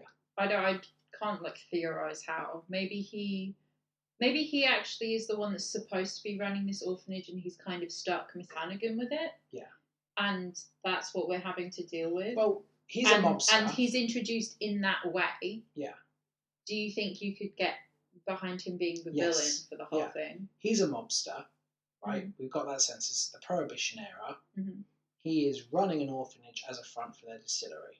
Yeah. The kids, they don't realise they're doing it, but the kids are making the gin. The kids Ooh, are making so- the alcohol. this is something that I noticed this time watching it is one of the rooms in this building all of the kids are cutting and peeling potatoes and onions which they don't eat because they they have cold mush Yes. is that what they eat so they're obviously not using Yeah. all these potatoes and onions and another room is like a textiles factory Yeah. so these kids are obviously being used for child labor So this is it. He's established as the person who owns this place. yeah He's made an orphanage as a front, but Mhm. behind the scenes, there's more gnarly things going on. So they're making this alcohol that he can serve for prohibition. Yeah. Their textile child labour laws being exploited. Mm. You get behind him as a and villain. then we have more of a sense as to why annie is trying to run away Yeah. because It really is a hard knock life. Hmm. Yeah. That would be way more interesting. But yeah, Tim Curry does a great job. Bernadette Peters does a great job with what Three they have. of my favourite performers all in the same room being great together. Yeah, it's just such a shame I don't care about the characters Yeah. because they're not written well. So we jump away from the adults back to Annie. She can't sleep, Mhm. neither can Sandy, Sure. because Sandy can't sleep on his own. She says, So they go into his office and he's working, and Sandy starts barking because we can see someone sneaking up. I thought it was Rooster, Yeah. and Daddy Warbucks is just like, Someone sort this dog out. Punjab, sort this dog out. Yeah. And they go, a missile gets thrown through the window. Yeah, and it's like a very cartoony looking bomb. Yes. Like it's round with a fuse coming Exactly. out the top. And they go out and they they take him down and drag him through. Well, Sandy barks. Mm, and he shouts in Russian? Yeah. And Daddy Warbox this whole time is just continuing his work. He's no He's on silly. the phone, yeah. Yeah, like there's no issue at all. He's not scared. There's no concern. Mhm. And they explain it's someone from the Bolsheviks. Sure. I don't know what they actually But said. basically, like, Anti communists is, He- is well, no, they're communists. yeah. and they hate the fact that he's proving them wrong because his way works. Like he's ca- the the king of capitalism. Like he's proof it works. Mm. So they're trying to take him down so that they've got no one there. Yes, but they say, as opposed to saying capitalism, Annie's saying to Grace, why would someone want to kill Daddy Warbucks? And Grace says, because he proves that the American life really works and they don't want anyone to know that. Yes. Which is, again, and we never, this is never brought up again. No. Exactly. This is one of those moments I also think is like a comic panel, Mm-hmm. a, a three or four page comic panel that was in there, and they just kept it in Yeah. because it makes no sense. It serves no purpose. It's just this weird kind of skit. Yeah. Do you know something as well from the comics? Yeah. Is that the cartoonist and the comics themselves were really anti FDR, Yeah. very, very against him. So it's really funny to see her really like him in this Yeah. film. Which again might just be an update thing. But Possibly. Sandy's gone from zero to hero. Yep. Daddy Warbucks is now kind of like on board with the dog because the dog's actually saved his life. We get Mhm. like a slight throwaway line. And then we have some bonding in the pool, yes. which is quite nice. And then Punjab is making this Magic airplane airplane fly, yeah. Which, like, See, I I'm willing to suspend my disbelief only so far. I think if he was just like a man in a suit that was playing with Annie, who's playing with her plane, and he can just do Mm. magic, like, as in it's clearly a trick, like it's clearly a magic trick, but something Yeah. through the eyes of a child, fine. Yeah. If his name's not Punjab, if he's not dressed in this manner, Yeah. this is supposed to be kind Well, of like so spiritual. What's really strange about him in particular is that he's wearing an English officer's uniform. Yeah. He's making this plane fly. Annie's running around underneath him, all over the place. She climbs across Daddy Warbucks' desk. She's irritating him. He's trying to do work. And But he's oddly drawn to it as well. Like, he's kind of like, I like having a child about this place. Like, it seems, I think he's enjoying being allowed to waste time. yes, because as an adult, we are taught to feel bad for if we're not being productive, hmm especially I think if you're a man. Yeah. And not saying that like women don't feel this way too, because I do all the time. but especially in the time period that this is set. Mhm. it's that kind of world. yeah. But even today, we're told that men do the work. That's all they should focus on is work. And doing anything other than that is kind of frowned upon to the point that, like, we know that creatives and artists and people in the arts are frowned upon because it's seen as doing less work. Yeah. Which obviously Daddy Warbucks isn't doing, but as a man who has built his whole life around doing lots of work, it must be really nice for him to have an excuse to not Exactly. which I think is the whole. That's why she's here. She's come to save him. It's very Mary Yeah. Poppins. Annie is very gifted in the art of the guilt trip, Yes, she is, and I love it. and she gets a cinema trip. Yeah. They're going to go to the movies. So Daddy Warbucks buys out the cinema. So, this is where NYC should Should go. happen. NYC is a fantastic song. It always has a featured artist, which is the person that comes forwards and sings NYC just got here this morning, three bucks, two bags, one me, which is the part that Sue Sylvester sings in Glee. But also, she sang that, she was the featured character on Broadway when she was younger, like pre Sue Cool. Sylvester, which is super cute. But it's it's treated as more of a like let's take her out on the town This like, sounds like the you know when like You see it in like films where Americans go to the cinema and goes, let's all go to the, Let's all go to the lobby. let's all go to the lobby. Yeah, That's how it feels. It's that confectionery song. yeah. It's in uh, Greece. Yeah. In the drive-in. it just feels very silly. Yeah, it's supposed to be And- treated like it is silly, and then having them go into Radio City with a knockoff Rockettes performance. but also like not a cinema. That's the equivalent of booking at the Royal Albert Hall in London for Mhm. this. Like he's booked the most prolific yeah, theatre yeah. for this. It's not cinema. It is. It's super weird. The lyrics in this suggest they're going to do a movie marathon. They're going to watch every movie ever made Yeah. because they reference all these different styles. Fred Astaire and Ginger. Mm. They're going to watch them, but they're also going to watch action. They're going to watch every movie ever. This is like a proper Netflix binge. Yeah, and they say as well, like, book out the eight o'clock viewing, Yeah. which it's Radio City Music Hall. And this is the thing. In my mind, it's totally like Daddy Warbucks is so out of touch. Like he means the theatre, and the eight o'clock viewing is like the eight o'clock show. Like so, three hours. And he's booked out the entire one because he's like, I, I want to take Annie to see this. He didn't realise that's not. The, the That's not reasons. something you can actually do. Honest. So I've been to Radio City Musical when I was seventeen. Yeah. And you can do a little backstage tour, and Mm-hmm. they have like the little. You can go into the dance studio, and they have the bar where the Rockettes get their legs up on. Yeah. There's a picture somewhere. I tried to find it. How old During are you? this 17. 17. I'm like a week off 18. This section got boring, so I tried to find it. I can't find it, Mm. so I'm gonna have to do some digging. But like, you know, I got my leg up on the Rocket Bar, and they are notorious for being like one of the tallest bars because the Rocket's style of dancing is so distinct. So, fun story. If I find Nice. that picture, I'll post it on the Instagram page. Very impressive. Sorry if I don't find it. You know, no, you know, it won't be there. But you know, keep it. I keep hope you your eyes can peeled. find it. I'd like to see that. Ice Field on Twitter and Instagram at It's a Musical Pod. Hashtag plug.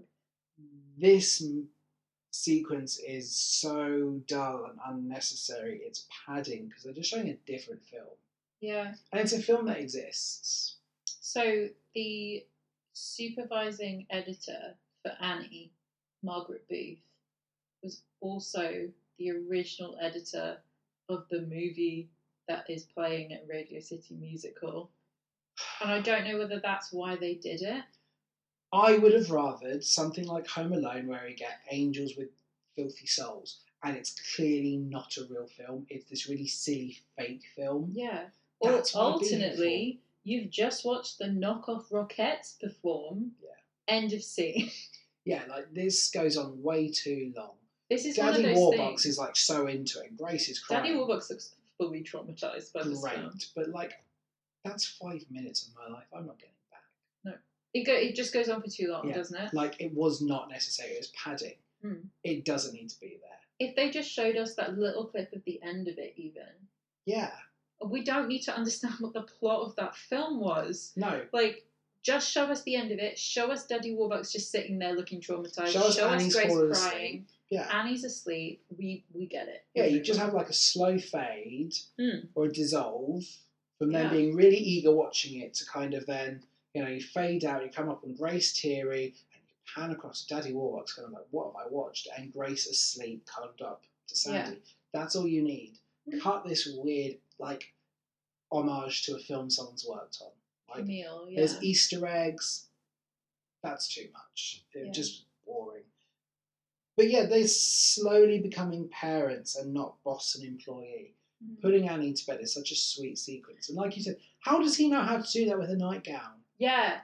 So Daddy Warbucks at this point isn't Daddy Warbucks. He's still Mr. Warbucks. Yeah. Grace is putting Annie to sleep to bed, and he, she sends Daddy Warbucks in to get her nightgown, and he does a very parenty thing where because she's wearing a full length nightdress, it's which has long sleeves, he puts his arms the wrong way down the sleeves and then into the dress so that he can put, take Annie's hands and pull them through Yeah. the sleeves. I don't know if that description made any sense. But watch it, like it's a very dad thing to do. Like Yeah. Albert Finney has clearly put his kids to bed. Like, Yes, he he clearly or a director was like, "This is going to be the easiest and best way to do this. You're just going to do it." But weird because like he's never done that He before. shouldn't know so how to where has do he it. learned to do the skill? Admittedly, it's nice because he then turns to Grace. He's like, "Good mothering," you know. It's like, how did you know how to do and that? she You turns put to her him bed. and he's like, "We put him to bed. You you, You put her helped, to bed. yeah. Like, you helped. He's having a sudden like moment. Like this is fatherhood. It's rewarding." Yeah. And then And- wakes up the next morning and it's over. But then Grace comes up to him and says she wants to keep her. Yep. But Daddy Warbucks loves capitalism over children. Capitalism is the only c word he loves. Capitalism can't love you back. That's but he literally- has noticed how attractive Grace is because he talks about how he loves her crooked Yeah. And the weirdest interaction. teeth. It's, it's almost negging. Yeah, it is. Yeah, it's totally nagging. It's like, well, I She's talking to you him. got crooked teeth. Oh, Yeah. but I like them, but other men might not. Yeah, because she's talking and he clearly isn't listening. And then over her talking says, Your teeth are crooked. And she's like, Oh, oh, I'll have them fixed because she's that's her job is to fix things that he doesn't like. And he's like, No, I like them. And she's like, Oh, well, I'll keep them then. Like, he he isn't in charge of what you look like. No. You're, he is your boss, but like, come on. So, two things. Firstly, he looks way older, like way older than Grace. Like that's a weird kind of like casting choice. Like they never get explicitly romantic, but like they kiss at the end. yeah, it's, it's kind of like in the same way like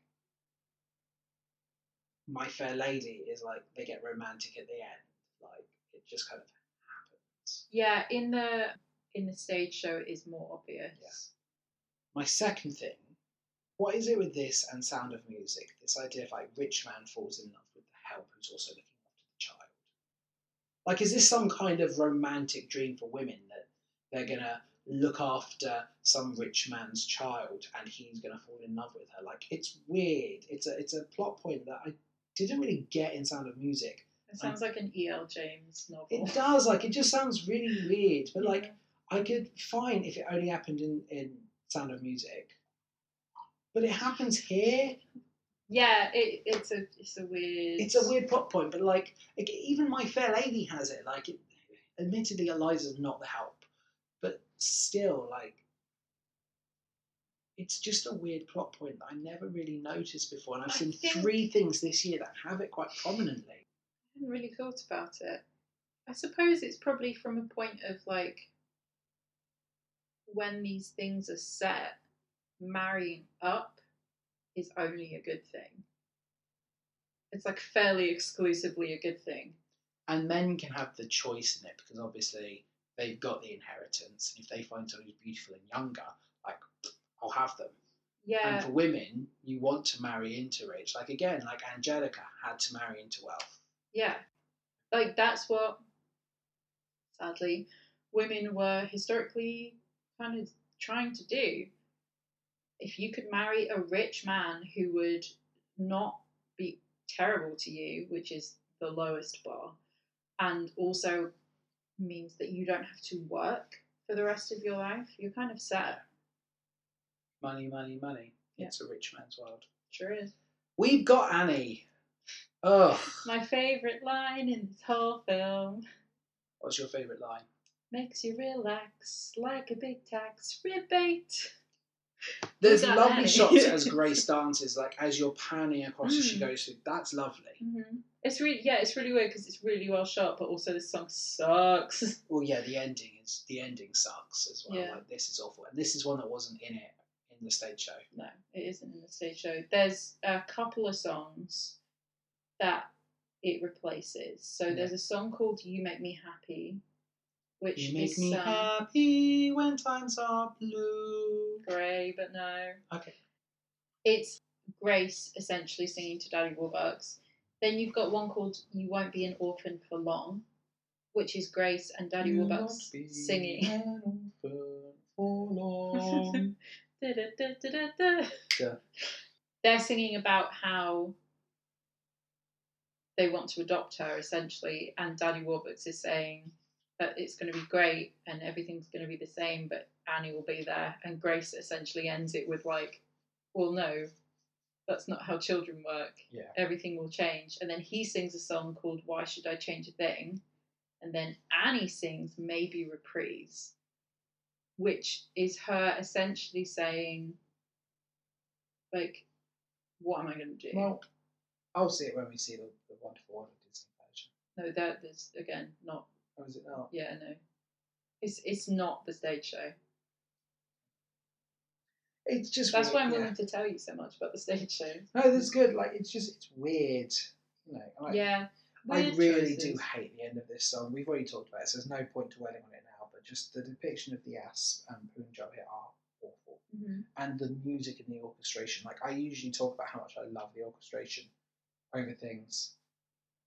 That This- that orchestration scene is is horrible, yeah. atrocious. It's unnecessary. I've got no time for that, and it does make me cautious. Like when we do eventually get to the King and I, I'm really now concerned. Like if this is what they're doing in 1982 with music, but Oriental, Mhm. you know, like in um, inverted commas, Commas, yeah. like if that's what they're doing in 1982, I'm dreading King and I, and I'm already dreading that because Rogers and Hammerstein.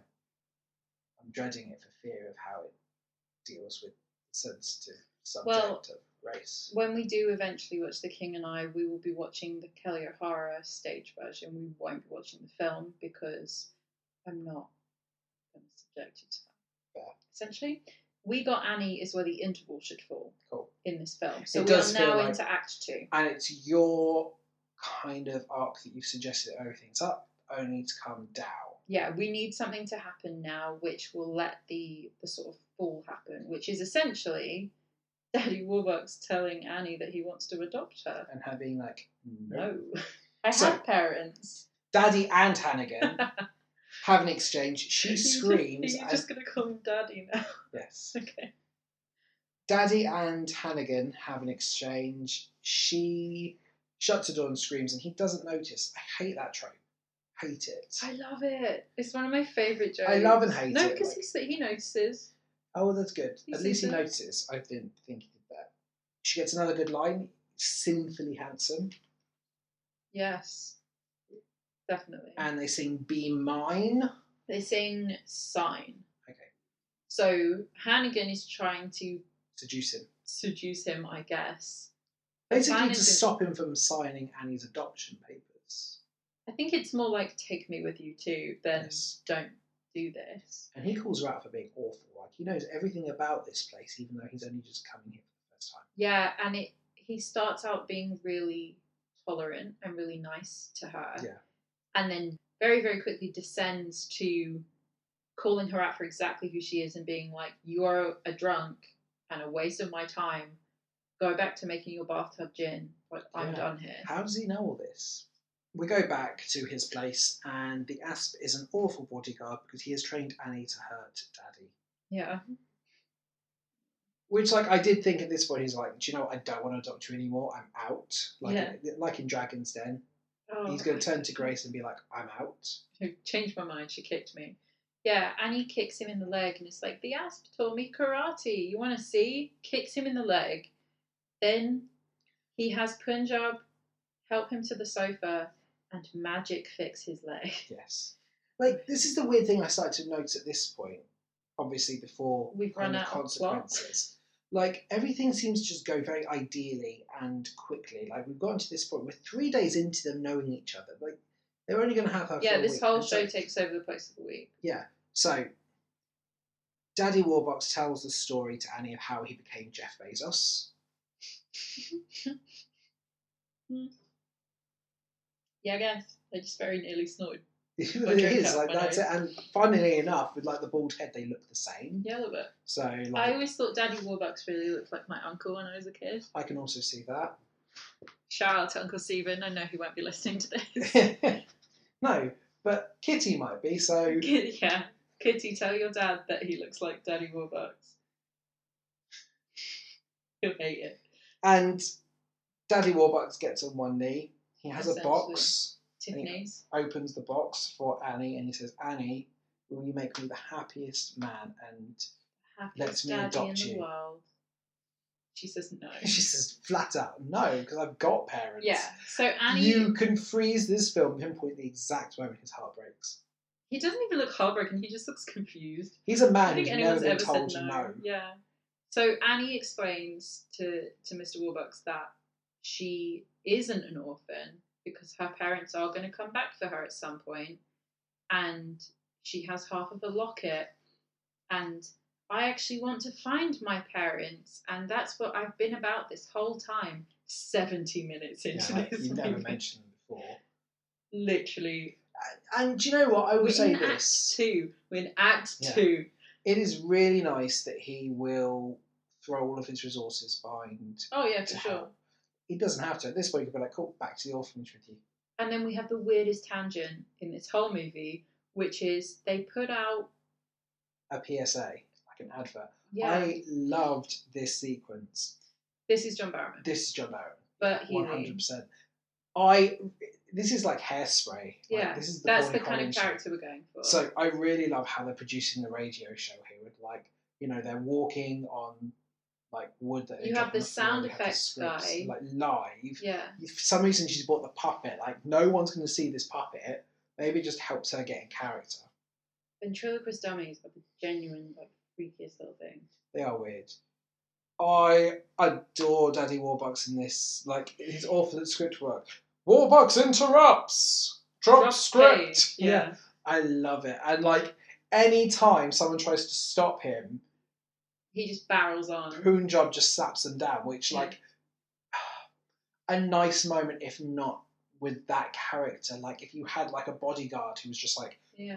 knocking people out the way, like just to let him go on uninterrupted. Like he's taking the bodyguard duty to a T because like they put their hands on Daddy Warbucks and he And slaps Annie, them he down. does it for Yeah, Annie too. like- I love that. Like if the character had been depicted better, that would have been a really nice moment. yeah, but he wasn't. Yes. I loved this sequence. I really did. and he gets Daddy Warbucks gets tricked into doing an advert on air. Yeah. Which is and he's essentially saying that we're trying to find little orphan Annie's parents. She's not little orphan Annie. She's lost little Annie. and he I've puts up got a five thousand reward. pound dollars. Fifty. Fifty. Oof, I thought he- she was only worth five. Fifty. Fifty thousand dollars Yeah. to whoever can come forward with information or whoever her parents are. No, they said they didn't even say information, they just said if you are her parents, I will give you fifty thousand dollars to come and get her, Yeah. essentially. Take her away from Yeah. me. So we get the really awful sequence where we cut back to the kids who are singing. Like it's just inconsequential. at this Hey, point. hope man, hey, dapper The Dan. kid. Do you know right? So this is the thing. They're having a great time. the kids are cute and like it's nice watching them have fun and sing. Like don't get me More wrong, fun on stage. but like no, but even then like they're cute. But I don't care about this scene because it doesn't actually have any bearing on the plot. I'm just like, okay, Yeah. come on. You got two hours and ten minutes of this. Like if Mhm. you're gonna use two hours ten minutes, make it important. Yeah. This could have been an hour and a half. And he's going to Washington. This is so stupid. So, Annie says way earlier on, when they're going to go to the cinema, actually, he says, What would you like to do? And she says, I'd like to go to Washington and meet the president. And Warbucks is like, No. And then when they realize that there are hundreds of people lining up outside to come forward as Annie's parents, Grace says to Daddy Warbucks, She shouldn't have to be here for this like I'll interview them, take her somewhere else so that she doesn't have to see all of this, and so that she doesn't have to see that there are bad people in the world who would want to pretend to be Yeah. her parents because that is she shouldn't have Yeah, to see no, that. this She's is right. great parenting from the pair of them. Yeah, So they go to the daddy copter yeah. and fly to Washington. to see Roosevelt, FDR, I, oh, I know. It's and like, also Eleanor Roosevelt, who is here. this is just the stupidest section and like This is something from the cartoon. oh yeah 100 and I'm, I'm not i'm not saying it's a bad thing it's just No. i think this is why i was so like i didn't want to watch annie because i thought it was going to be like really serious No. and it's just pantomime Yeah, it's not to be it's taken so seriously. stupid and ridiculous and Yeah. like sometimes it goes too much that way but like Mhm. oh, this is so stupid So, Warbucks and Roosevelt are having a conversation about how Roosevelt wants to give new life to the young people of the Great Depression and give them jobs and housing to work in the national parks and to It's the New Deal. So Yeah. he's looking to launch his New Deal, which are his, his steps to saving the economy. right So the Great Depression started in August of 1929. It lasted 43 months. The New Deal was launched. how long is 43 months So the New Deal was launched at the start of March 1933, and that's when the Great Depression officially ends. right However, the New Deal was very controversial, and there was a second revised version of the no- New Deal that launched in 1935, which was like met with even more controversy. right So he's talking about the New Deal here. He's not launched it. right So well this he, he's must saying be that he wants warbucks to help run it yes, because like he's a connoisseur of business. right but what he's talking about is child labor Yeah, and he convinces annie to be sort of the figurehead of it yes, because he thinks that kids will only listen to a kid. And hey, suddenly rich child, why don't you be the poster girl for all these kids that I'm going to make work for me? yeah. It just is a really strange scene. I have a lot However- of questions. two weeks in a row, George Washington's on the podcast. Yeah, this time he's whiter. A little bit. Quite a little bit. Very different version, you know. I mean, it is an actual portrait of him. Yeah, yeah. it is, but that's quite cool. Like we're in the, and you know, like FDR is They're in the. They're supposed to be in the White House, right? yeah, and like accurate depiction of FDR being in a wheelchair. Like he suffered polio when he was Mhm. younger, so like Oh, and also apparently he had, you know, when they were all sat at the table and his wheelchair is a lot higher than the Yeah. table. Apparently that was a real thing. Is that like Yeah. a lot of the tables that were in the White House were too low down for him, which I- she gave a ring to. wish I had counted how many times she said leaping lizards. Because like at this point Leaping I would lizards. be drunk if we were doing a drinking game. Yeah. So the big song is essentially a propaganda song Yeah, to sing to these people that have nothing, Yeah. that are struggling day to day, Mhm. that they are singing like, "Don't worry, have faith in the American economy because it will get better." Yeah. I how That was is I not, a- what it's about. how was I not aware that this song was used in such an absurd and ridiculous manner? because it's not in the stage show. So in the stage show, it is framed as it's very very early on. It's one of the first songs. Yes. and she has already run away. And she is out on the street looking around, and there's homeless camps and things behind her. And she's singing tomorrow to herself. The rest of the stage is very, very dark. There's basically just a spot on her, and she sings tomorrow. And it's supposed to be her telling herself it's going to get better. That's always what I thought it was. Like, That is what her it's being in supposed like to be. this orphanage and being like, it's fine because like tomorrow is a latter day. Yeah, but this comes across as like Annie doesn't understand what the grown ups are talking about, and she just knows that everyone seems really unhappy. So she's like, Well, I have this song that I sing when I'm really unhappy, and it makes me feel better. Here Yeah, it is. This is really like bad. And then uh, Roosevelt says a great line, which is, The president gets a solo. Yes. that he sings on his own.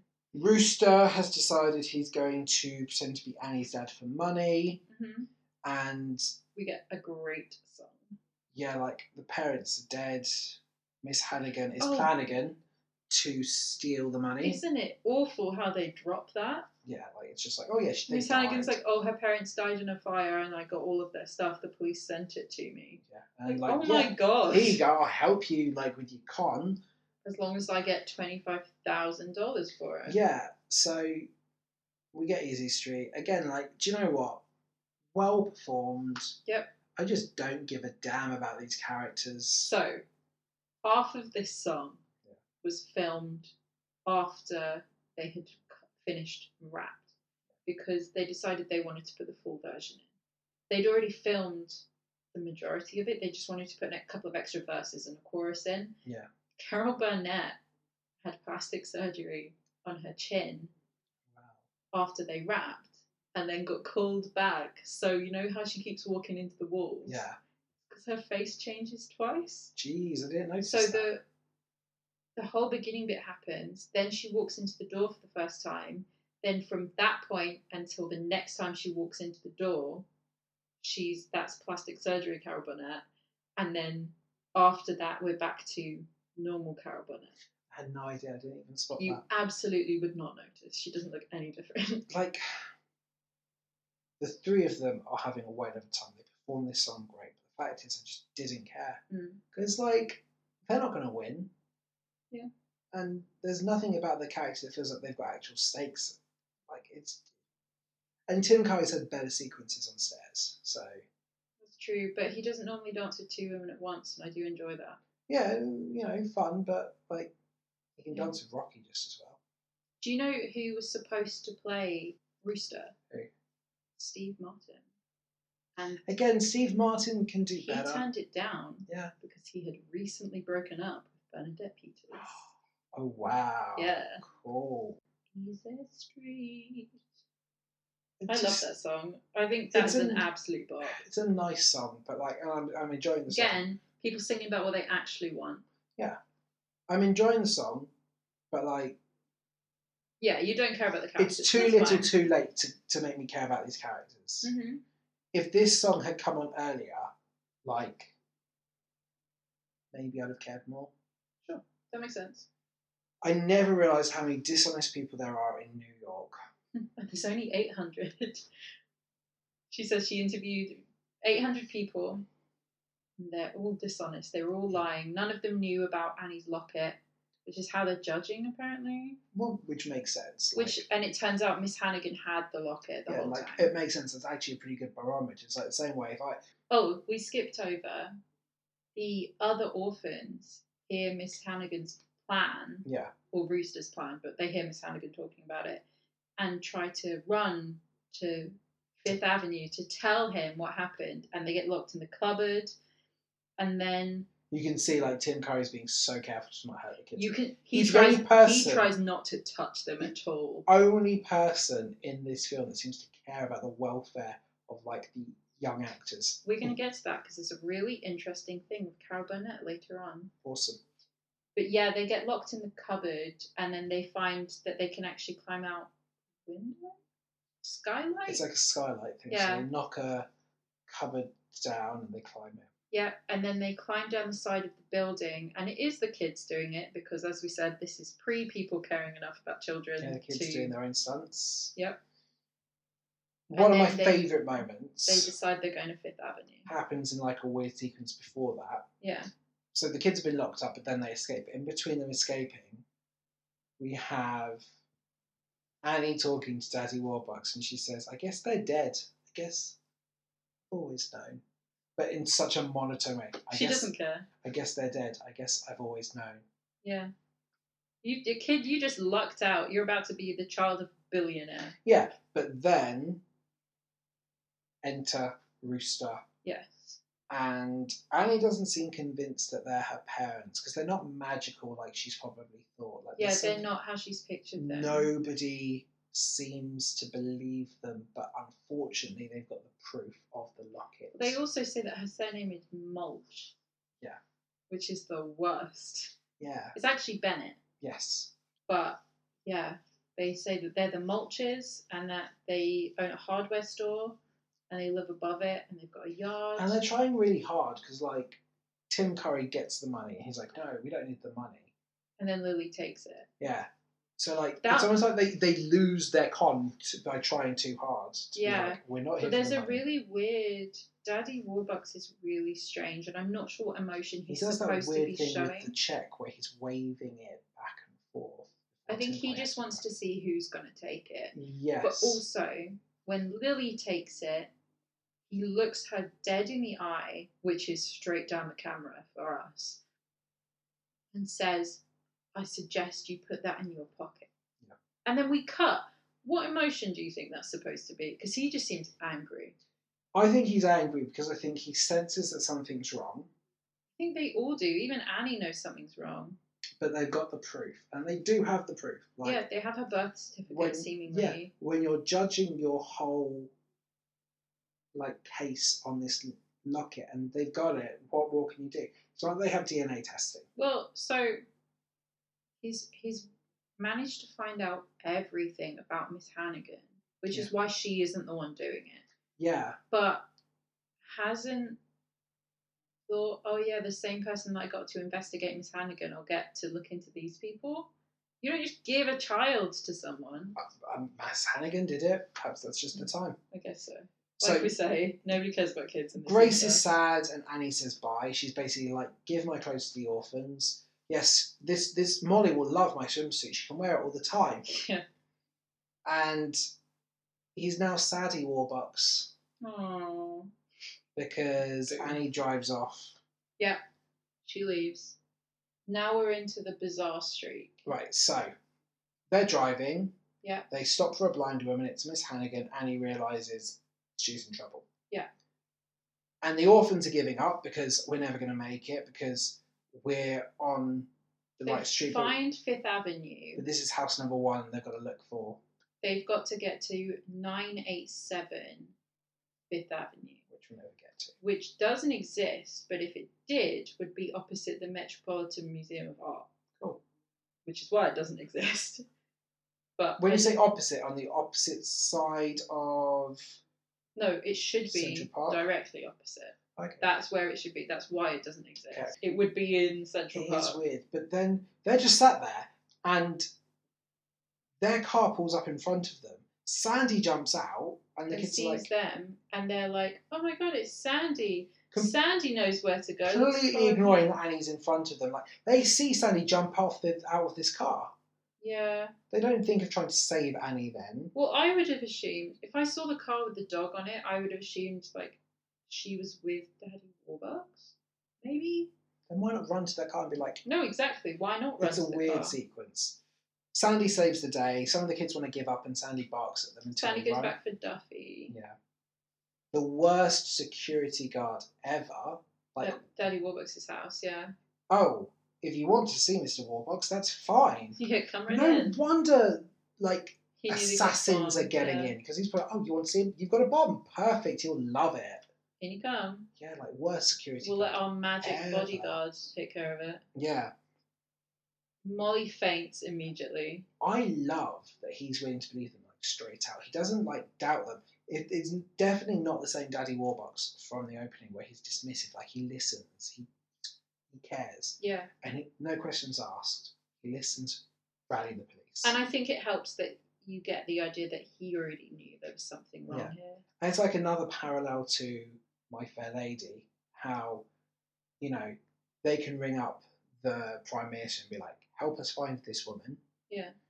He can ring the President of the United States and be like, drop everything, there's a missing child. Yeah.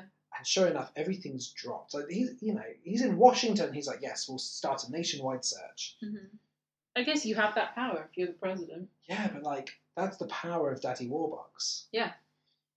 Annie's resourceful. She gets them to stop. She begs all three of them, "I need to pee, and I will pee, and you don't want to clean it up." No, and Lily's like, no, I don't want to clean So this they up. stop, and she runs away. She grabs the check Yes. off of Miss Hannigan, stomps on her foot, and runs through a gap in a gate. Tim Curry, perfect candidate for the Titan Games here, because like he climbs that fence like it's Yeah. nothing. He chases her like it's nothing. Mm-hmm. Very good. So as as they're running, they get to an old railway bridge. Uh, one of those ones that can it goes over water, but it can Yeah. go in half and up, like Yeah. Tower Bridge, and it's up. yeah, And, and she rips up the check. because the car pulls up literally right in front, like it stops perfect timing to not hit her, Mm. which like their problem would have been done. If they hit her, then they've got the check. They don't need her at this point. Yeah, and this is the thing. This is the point at which Miss Hannigan is like, "Wait, I ha- there's the line. I found it. Here's Child the line. murder. Child murder." So yeah, she rips up the check, and Tim Curry has lost it, Mhm.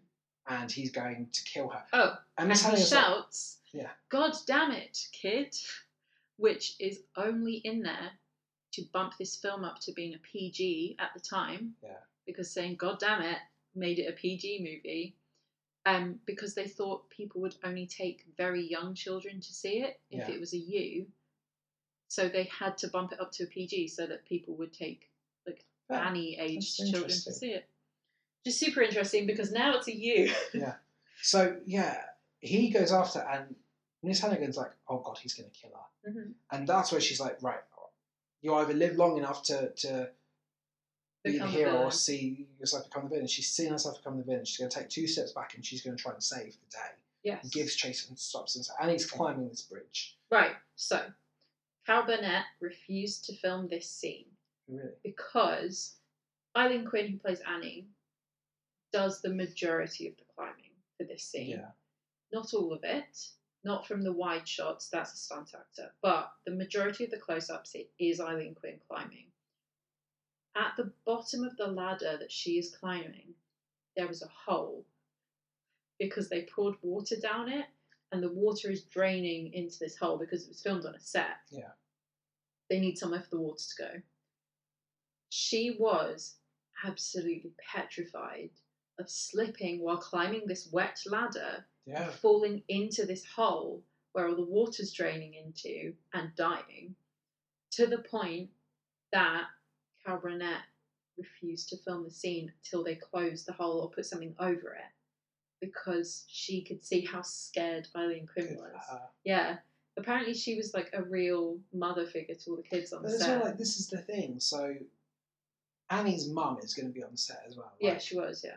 How are you letting that Your kid's going to be a child star and make you lots of money. Yeah, but it's not I worth it think if your as child well- falls and dies, is it? Around this kind of time, how much are people listening to mothers on sets? Like, there's a reason why there's a chaperone system now and not Yeah. a mother system.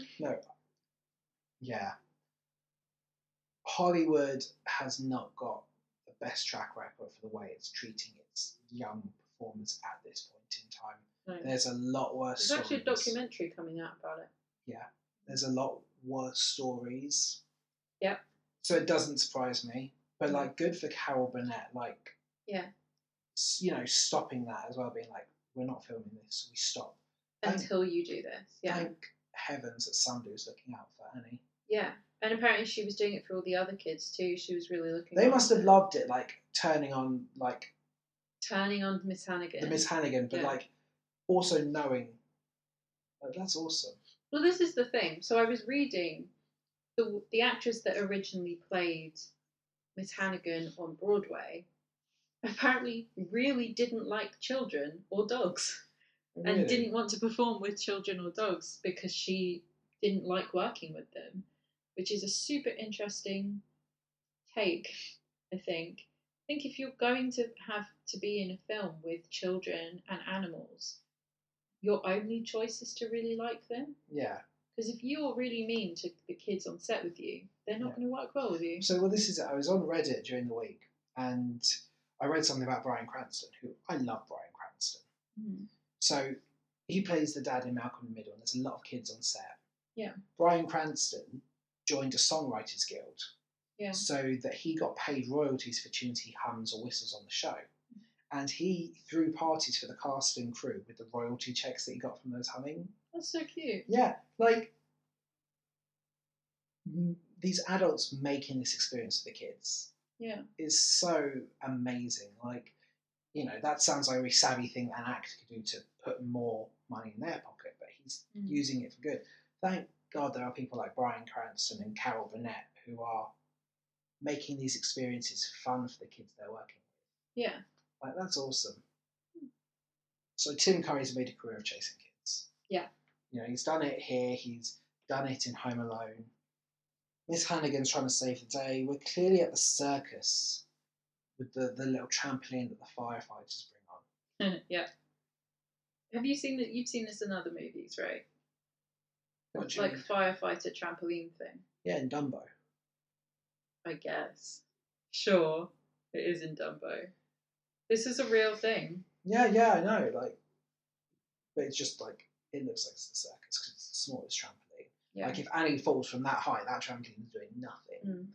Also, Tim Curry was in his youth renowned for wanting to do all his own stunts. Oh yeah, I'm like, willing to believe that he did the ones in there. I'm so willing to believe he slid down as well. Yeah. So he's chasing and he catches up with her really quickly. Like he's got quite a bit of a disadvantage at first because Yeah. obviously his sister's kept him. However, preoccupied. we see him when he jumps over that chain link fence. He's Yeah. obviously quite like athletic. oh yeah, like again, good planning for the Titan games here. Like, you know, he's he's got the ball and he, he's chasing it. Like, yeah, we love that show. I can't wait for se- season two to get onto Netflix. Yeah. Daddy Warbucks and Grace are in the car Sort with of like watching. all the police officers behind, Mhm. and then you've got Punjab and the Asp in the Daddy copter. Yes, the asp is flying the daddy copter, and Punjab sees Annie. Which is weird. Like how- it just looks like a standard car. How can anyone see like what car it is? It's clearly going in the. It's the only car going in that direction, like, and every other car's going away. Hmm. But they find and they're they're relaying instructions because Daddy Warbucks has a phone in his car. Like that's amazing. Oh, for the time, yeah. And they're basically getting there. So Annie's climbing and she's she's literally teetering and holding on Yeah. because Tim Curry's going to kill her. Yep. Probably shouldn't say Tim Curry's going to kill her because that's like definition of Rooster. character. Rooster's going to kill her, Yeah. and Annie's scared. Like the most vulnerable we have seen this character. She she is a scared kid at this And- point. She's screaming too. Punjab takes off his turban and Hmm. Yes. he ties it to the leg of Daddy Copter and he climbs down it, Mhm. which is bad on so many levels. Yeah, especially because underneath his turban he has his hair tied up Yeah, in a bun, which yeah. Like it's a very bad choice. yeah Obviously, Yeah. he's the hero. He saves Annie. yeah. Annie climbs into his arms and he's caring, he's nurturing towards her, which again, like, he is it- says tells her to be brave. Like it's all really cute. there's lovely moments again, like more moments where this character can be so much more than just this awful caricature. that I they just really want to presented. know who was like Yes, this is a great choice. Signed off on it. well, especially there Hmm. there must have been some idea of like okay he's going to be the one that saves Annie. Mhm. Fine. Yeah, he there's a ladder in the daddy copter and he climbs down it to save her. And what somebody was like, oh, you know what would be really cool if he took his turban off and climbed down that. And we saw exactly how he ties it to the leg Yeah. of the daddy copter. Like it's, it's weird, but It's not even weird. It's just racist. yeah, like it's just awful. He saves Annie. Yeah. And we Rooster, come down. he kicks Rooster in the face. Yeah. And Rooster climbs like just Slides goes down. down. and we never see him again. We don't know what happens to him. We but it's not- assume that he was arrested yeah, but it's not for important. something. And we get together at last. Together forever. Happy endings for all. Yes. So Annie now lives with Daddy Warbucks. It's the 4th of July. Great Gatsby, Yeah. basically. And all of the other orphans are here, dressed in really nice clothes now. Do you think he adopted them? Do you think he just like has made his his mansion a new orphanage? in the stage show, Is that what happens? he has a lot of very rich friends, and he's like, all of my friends can have children. A child for you, and a child for you. that doesn't seem kosher. Mm. Not really, but like, I mean, he gets them all adopted by rich families, so They're happy, and they're I would good. assume it's all done legally. I would hope so, because presumably something happens to Miss Hannigan, like for her part in it. Even though she become like in this version, I don't know in the stage version, but presumably Yeah. Rooster is going to say like, "Look, we couldn't have got this, and we couldn't have got this far without Miss Hannigan." Yeah. And people are going to find out she's been mistreating these orphans, so they've got to go somewhere. Mhm. Like we don't know what happens to the villains, which always bugs me. Like there's, I, I like It's a children's movie. Yeah, but I like seeing the justice. I, I like seeing justice get served. Yeah. It, all we needed was just a shot of Tim Curry In Yeah. the back of a police car yeah, or with, something. with Macaulay Culkin waving at him and like Yeah. smirking. Like that's all we needed. Yeah. Best fireworks. Because of they spell her name uh, spell out. her name. I can't believe they didn't spell out the end. Also, the stage musical ends at Christmas. Like Christmas morning, and they all get adopted. Well, I mean, we've had two musicals in a row that are independence. Yeah, sure. America. America. That is the whole plot of this musical, isn't it? It's just everyone being like, America! Uh-huh. It's the American dream. Yeah. You know, But like, being an orphan and getting adopted by a rich billionaire, yeah, it's the American dream. for sure. I'm still hoping to find myself a daddy warbucks. I bet. okay. So, what did you think? What was your favourite song? I think I'm going to like it here. Yeah, Yeah, that's fun. I kind of figured. It, it Not just for the fact I knew it from something else. Like, Yeah. It's a fun song. Do you think you enjoy these things more 100%. when you recognise them? Yeah. Like, I really like when I finally see a source. Yeah. It's like in the same way when Shrek 2 came out, Yeah. the opening with Accidentally in Love, like they referenced Lord of the Rings, they referenced Spider Man. I've seen those jokes, like I've seen those films, Yeah. and I love seeing them. Like something really nice about getting like a joke like that. Yeah. So this is kind of the reverse of that. Like I'm finally understanding the jokes and things I've grown up with. Mhm. Like that episode of Family Guy, I'd have watched when I was like ten. Yeah. So I know that, and it's been I've- I've watched that episode so many times since that point, Mm. and like I love it in the same way that now I've not watched Family Guy for a long, long time, but listening to Stewie's voice in that, I can just hear Rex Harrison, and obviously like he's the source material. Yeah.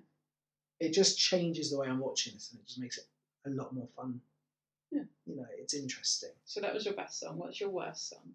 Movies slash We've Got Annie, Fair Yeah. enough.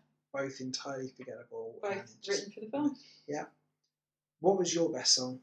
What is My your best song? favourite song is Easy Street or Little Girls, depending on my mood. Little Girls is good, Yeah, and I think Hal Burnett does a really good job with it. be super interested next month when we watch the next one to see whether that changes. Well, yeah, like this is it. I'm, I'm interested to see like how much a performer can change that. You know, I, I firmly think if you get a good performer with something, Mm. you know, you you are going to be drawn to it more. Yeah. I think the songs in Cinderella are good, but I Yeah. think performed by Brandy, who is a good singer, Mhm. like I did some research post that episode and realised like oh, I recognise her from other things, and she's a good singer, but I don't think she's a good musical theatre singer. no, that and it is a very different Yeah. style. So like, you know, no shade, Who would you want to play? Daddy Warbucks, Okay. I mean, in fairness, there's two male characters in this. Daddy Warbucks, but I'm not going bald for it. I'll have Okay. my hair as it is. Thank you very much. You You're cannot, such a diva. cannot make me shave my hair. We'll For get the you a role. bald cap. You'll be fine. Who would you want to play? Miss Hannigan. I can see that. She's great. The older I get, the more I'm like, yes, Miss Hannigan. She knows what's up. Yeah. There are versions of Lily where she's more fun. Yeah. But, you know. And I never wanted to play Annie when I was a kid. But you've never been kind of interested in Grace's role. No, I, because I, so personally, I think I am not a good enough singer to be an ingenue. I mean, right, let's just throw this out there. People have heard me sing. Right. Like, I, I don't sang think- last week.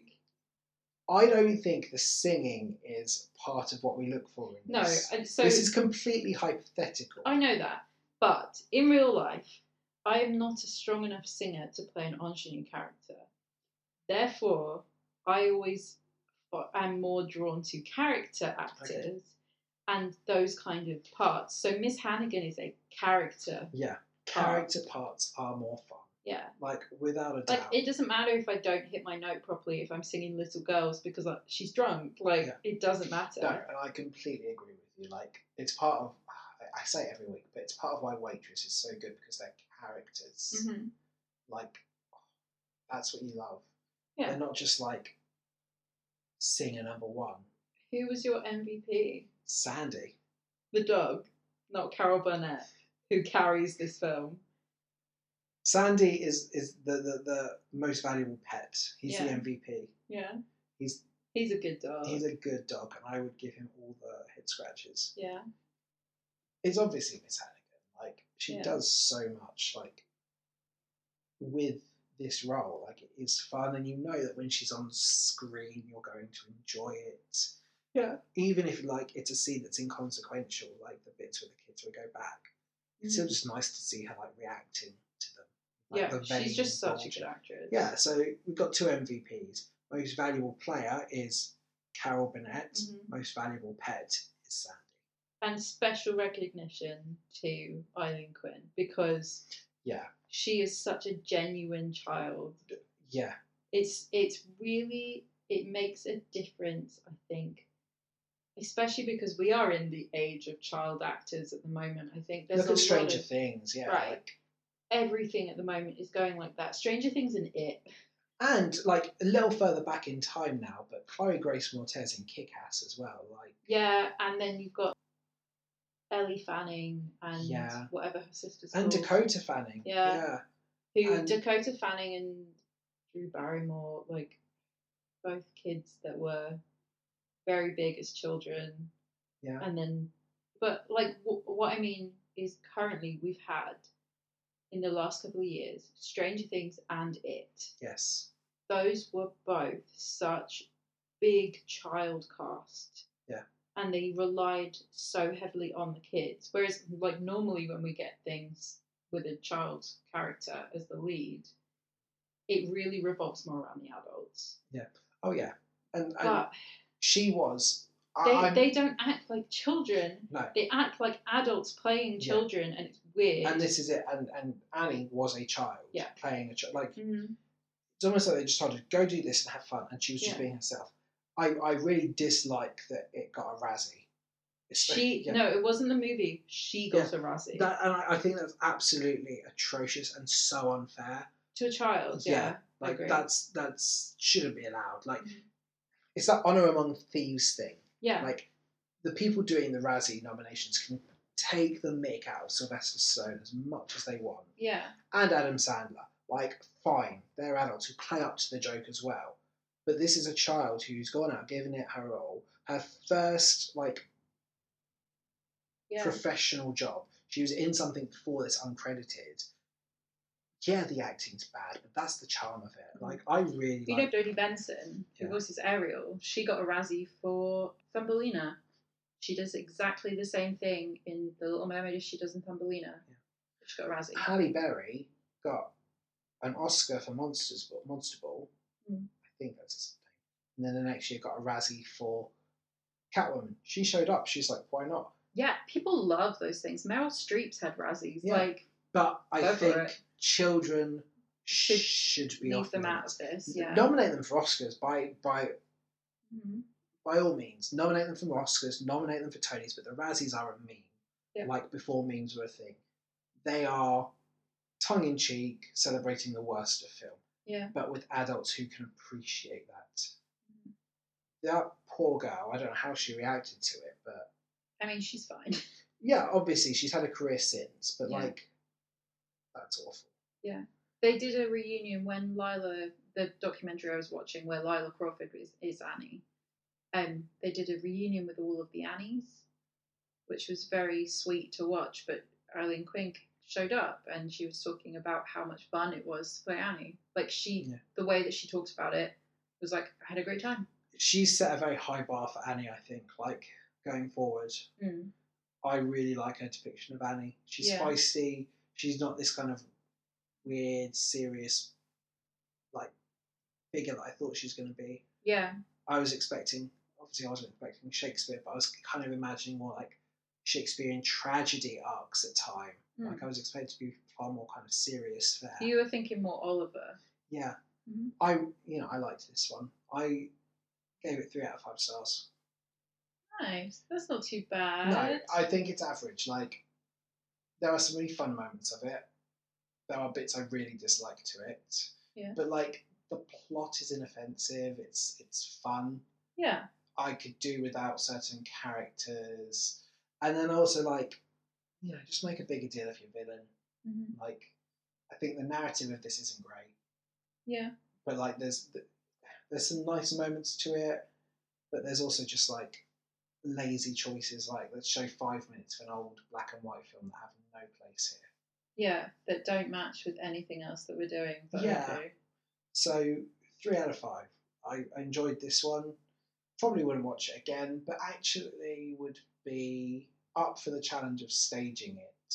Yeah. We don't always ask that question like I know we sometimes do. I could do a school production of this one and have quite quite a fun time, I reckon. I think if you had, yeah, okay, fine, but I will be no part of it. I Yes, you declare. will. You'll be you'll be painting us a Mona Lisa. No, I won't. I refuse to take part in Annie again. We had a sign when I was um, building the set for it. Me and my friend Laurie, we were building the sets and painting them. We made a big sign that said orphanage. And after the show was over, we put it above the stagehand entrance Yeah. so that anyone that had to walk in had to walk in through the orphanage door to come in. It was great. We had a great time. Okay, so what is the plan for next week? Let's look at the Tis- list. tis- Let's do this on tis- recording for once, because this basically, I don't know that I've ever talked about this before. I try to choose something interesting, but also available, which turns out to be a lot harder than it would seem. We've had a couple of times where I've said, oh, we're going to do this musical because I've seen that it's on Netflix or somewhere. And then I look the next day and it's been taken off Yeah, we've had that. a which few has times. caused an issue a couple of times. So, next week, you have a choice. We can either do Wizard of Oz or we can do The Wiz. I've been in Wizard of Oz, so I know that one. So, The Wiz then. That was easy. Okay, so The Wiz, Michael Jackson, and a range of other stars. It's The Wizard of Oz, but reimagined. Yeah, It's like very 80s, sure. or like, I don't, it's of its era. I know it's been referenced on It's Always Sunny in Philadelphia. Yeah. It's also been referenced in Scrubs, I'm pretty certain. Cool. Like, I think it's JD, one of JD's favourite films. I guess Wizard of Oz as well, kind of known for Judy Garland. Mhm. This is potentially doing the reimagining of a retelling, so it's like the Hamilton. Wizard of Oz, like Yeah. a more diverse cast Yes. think it's all black performers Yeah. taking on these roles. I I'll give it a shot. I love The Wiz. It was one of those sort of musicals I remember watching as a child and not really understanding the point. Yeah. And then rewatching as an adult and being like, oh, all right, okay. This is why this film's been made because I'd I'd seen The Wizard of Oz as a child. Yeah. I was like, who made? Why would they remake The Wizard of Oz and just call it The Wiz? That's super weird this is me when I was like six, not understanding it at all. And as an adult now, I can look back on it and see why it happened. I think we've had such a good string of successes with doing modern musicals that when I go to the older musicals, I've been let down. Yeah. So, like, I'm kind of, I don't anticipate the older ones with the same excitement because I've been burned. Yeah. I, I've loved a lot of the modern ones we've done. So, you know, Annie's kind of bought the nostalgia. Like, it, it, it's a real solid win for the old school musical here. Yeah. So I'm sure the Wiz will kind of, you know, net another point on that side of, you know, good Yeah. older musicals. I hope so. I like it. So, in the meantime, you can follow us on Twitter and Instagram at It's a Musical Pod. What are your thoughts on Annie? Yeah, let us know. Maybe you love it, maybe you hate it. Obviously, we're going to be doing another Annie in a month, so you can share some of your views about the next Annie we're going to watch, which is the Wonderful World of Disney adaptation. Yeah, if the first Annie you ever saw was the Disney one, or even the 2014 one, and you've never seen the other ones, let us know what you thought of those Yeah, in advance. has We'd listening love to this like shocked you a little bit to know that there were some really awful characters Mhm. in this? John Barrowman, like I say, if you're listening, which we know you are, Obviously. you know, when you're not dressing up in drag for your Instagram. We love you. We love you. Reach out to us. You know, we will make Annie happen. There's multiple roles. You could be uh, Daddy Warbucks. You could sing You're Never Fully Dressed Without a Smile. I You could reckon be you have an everyone. absolute blast with that one. Let us know. We'll, we'll set the wheels in motion. You can contact us Facebook, Twitter, but we also have a Gmail account, which is It's musicalpod at gmail.com. yes.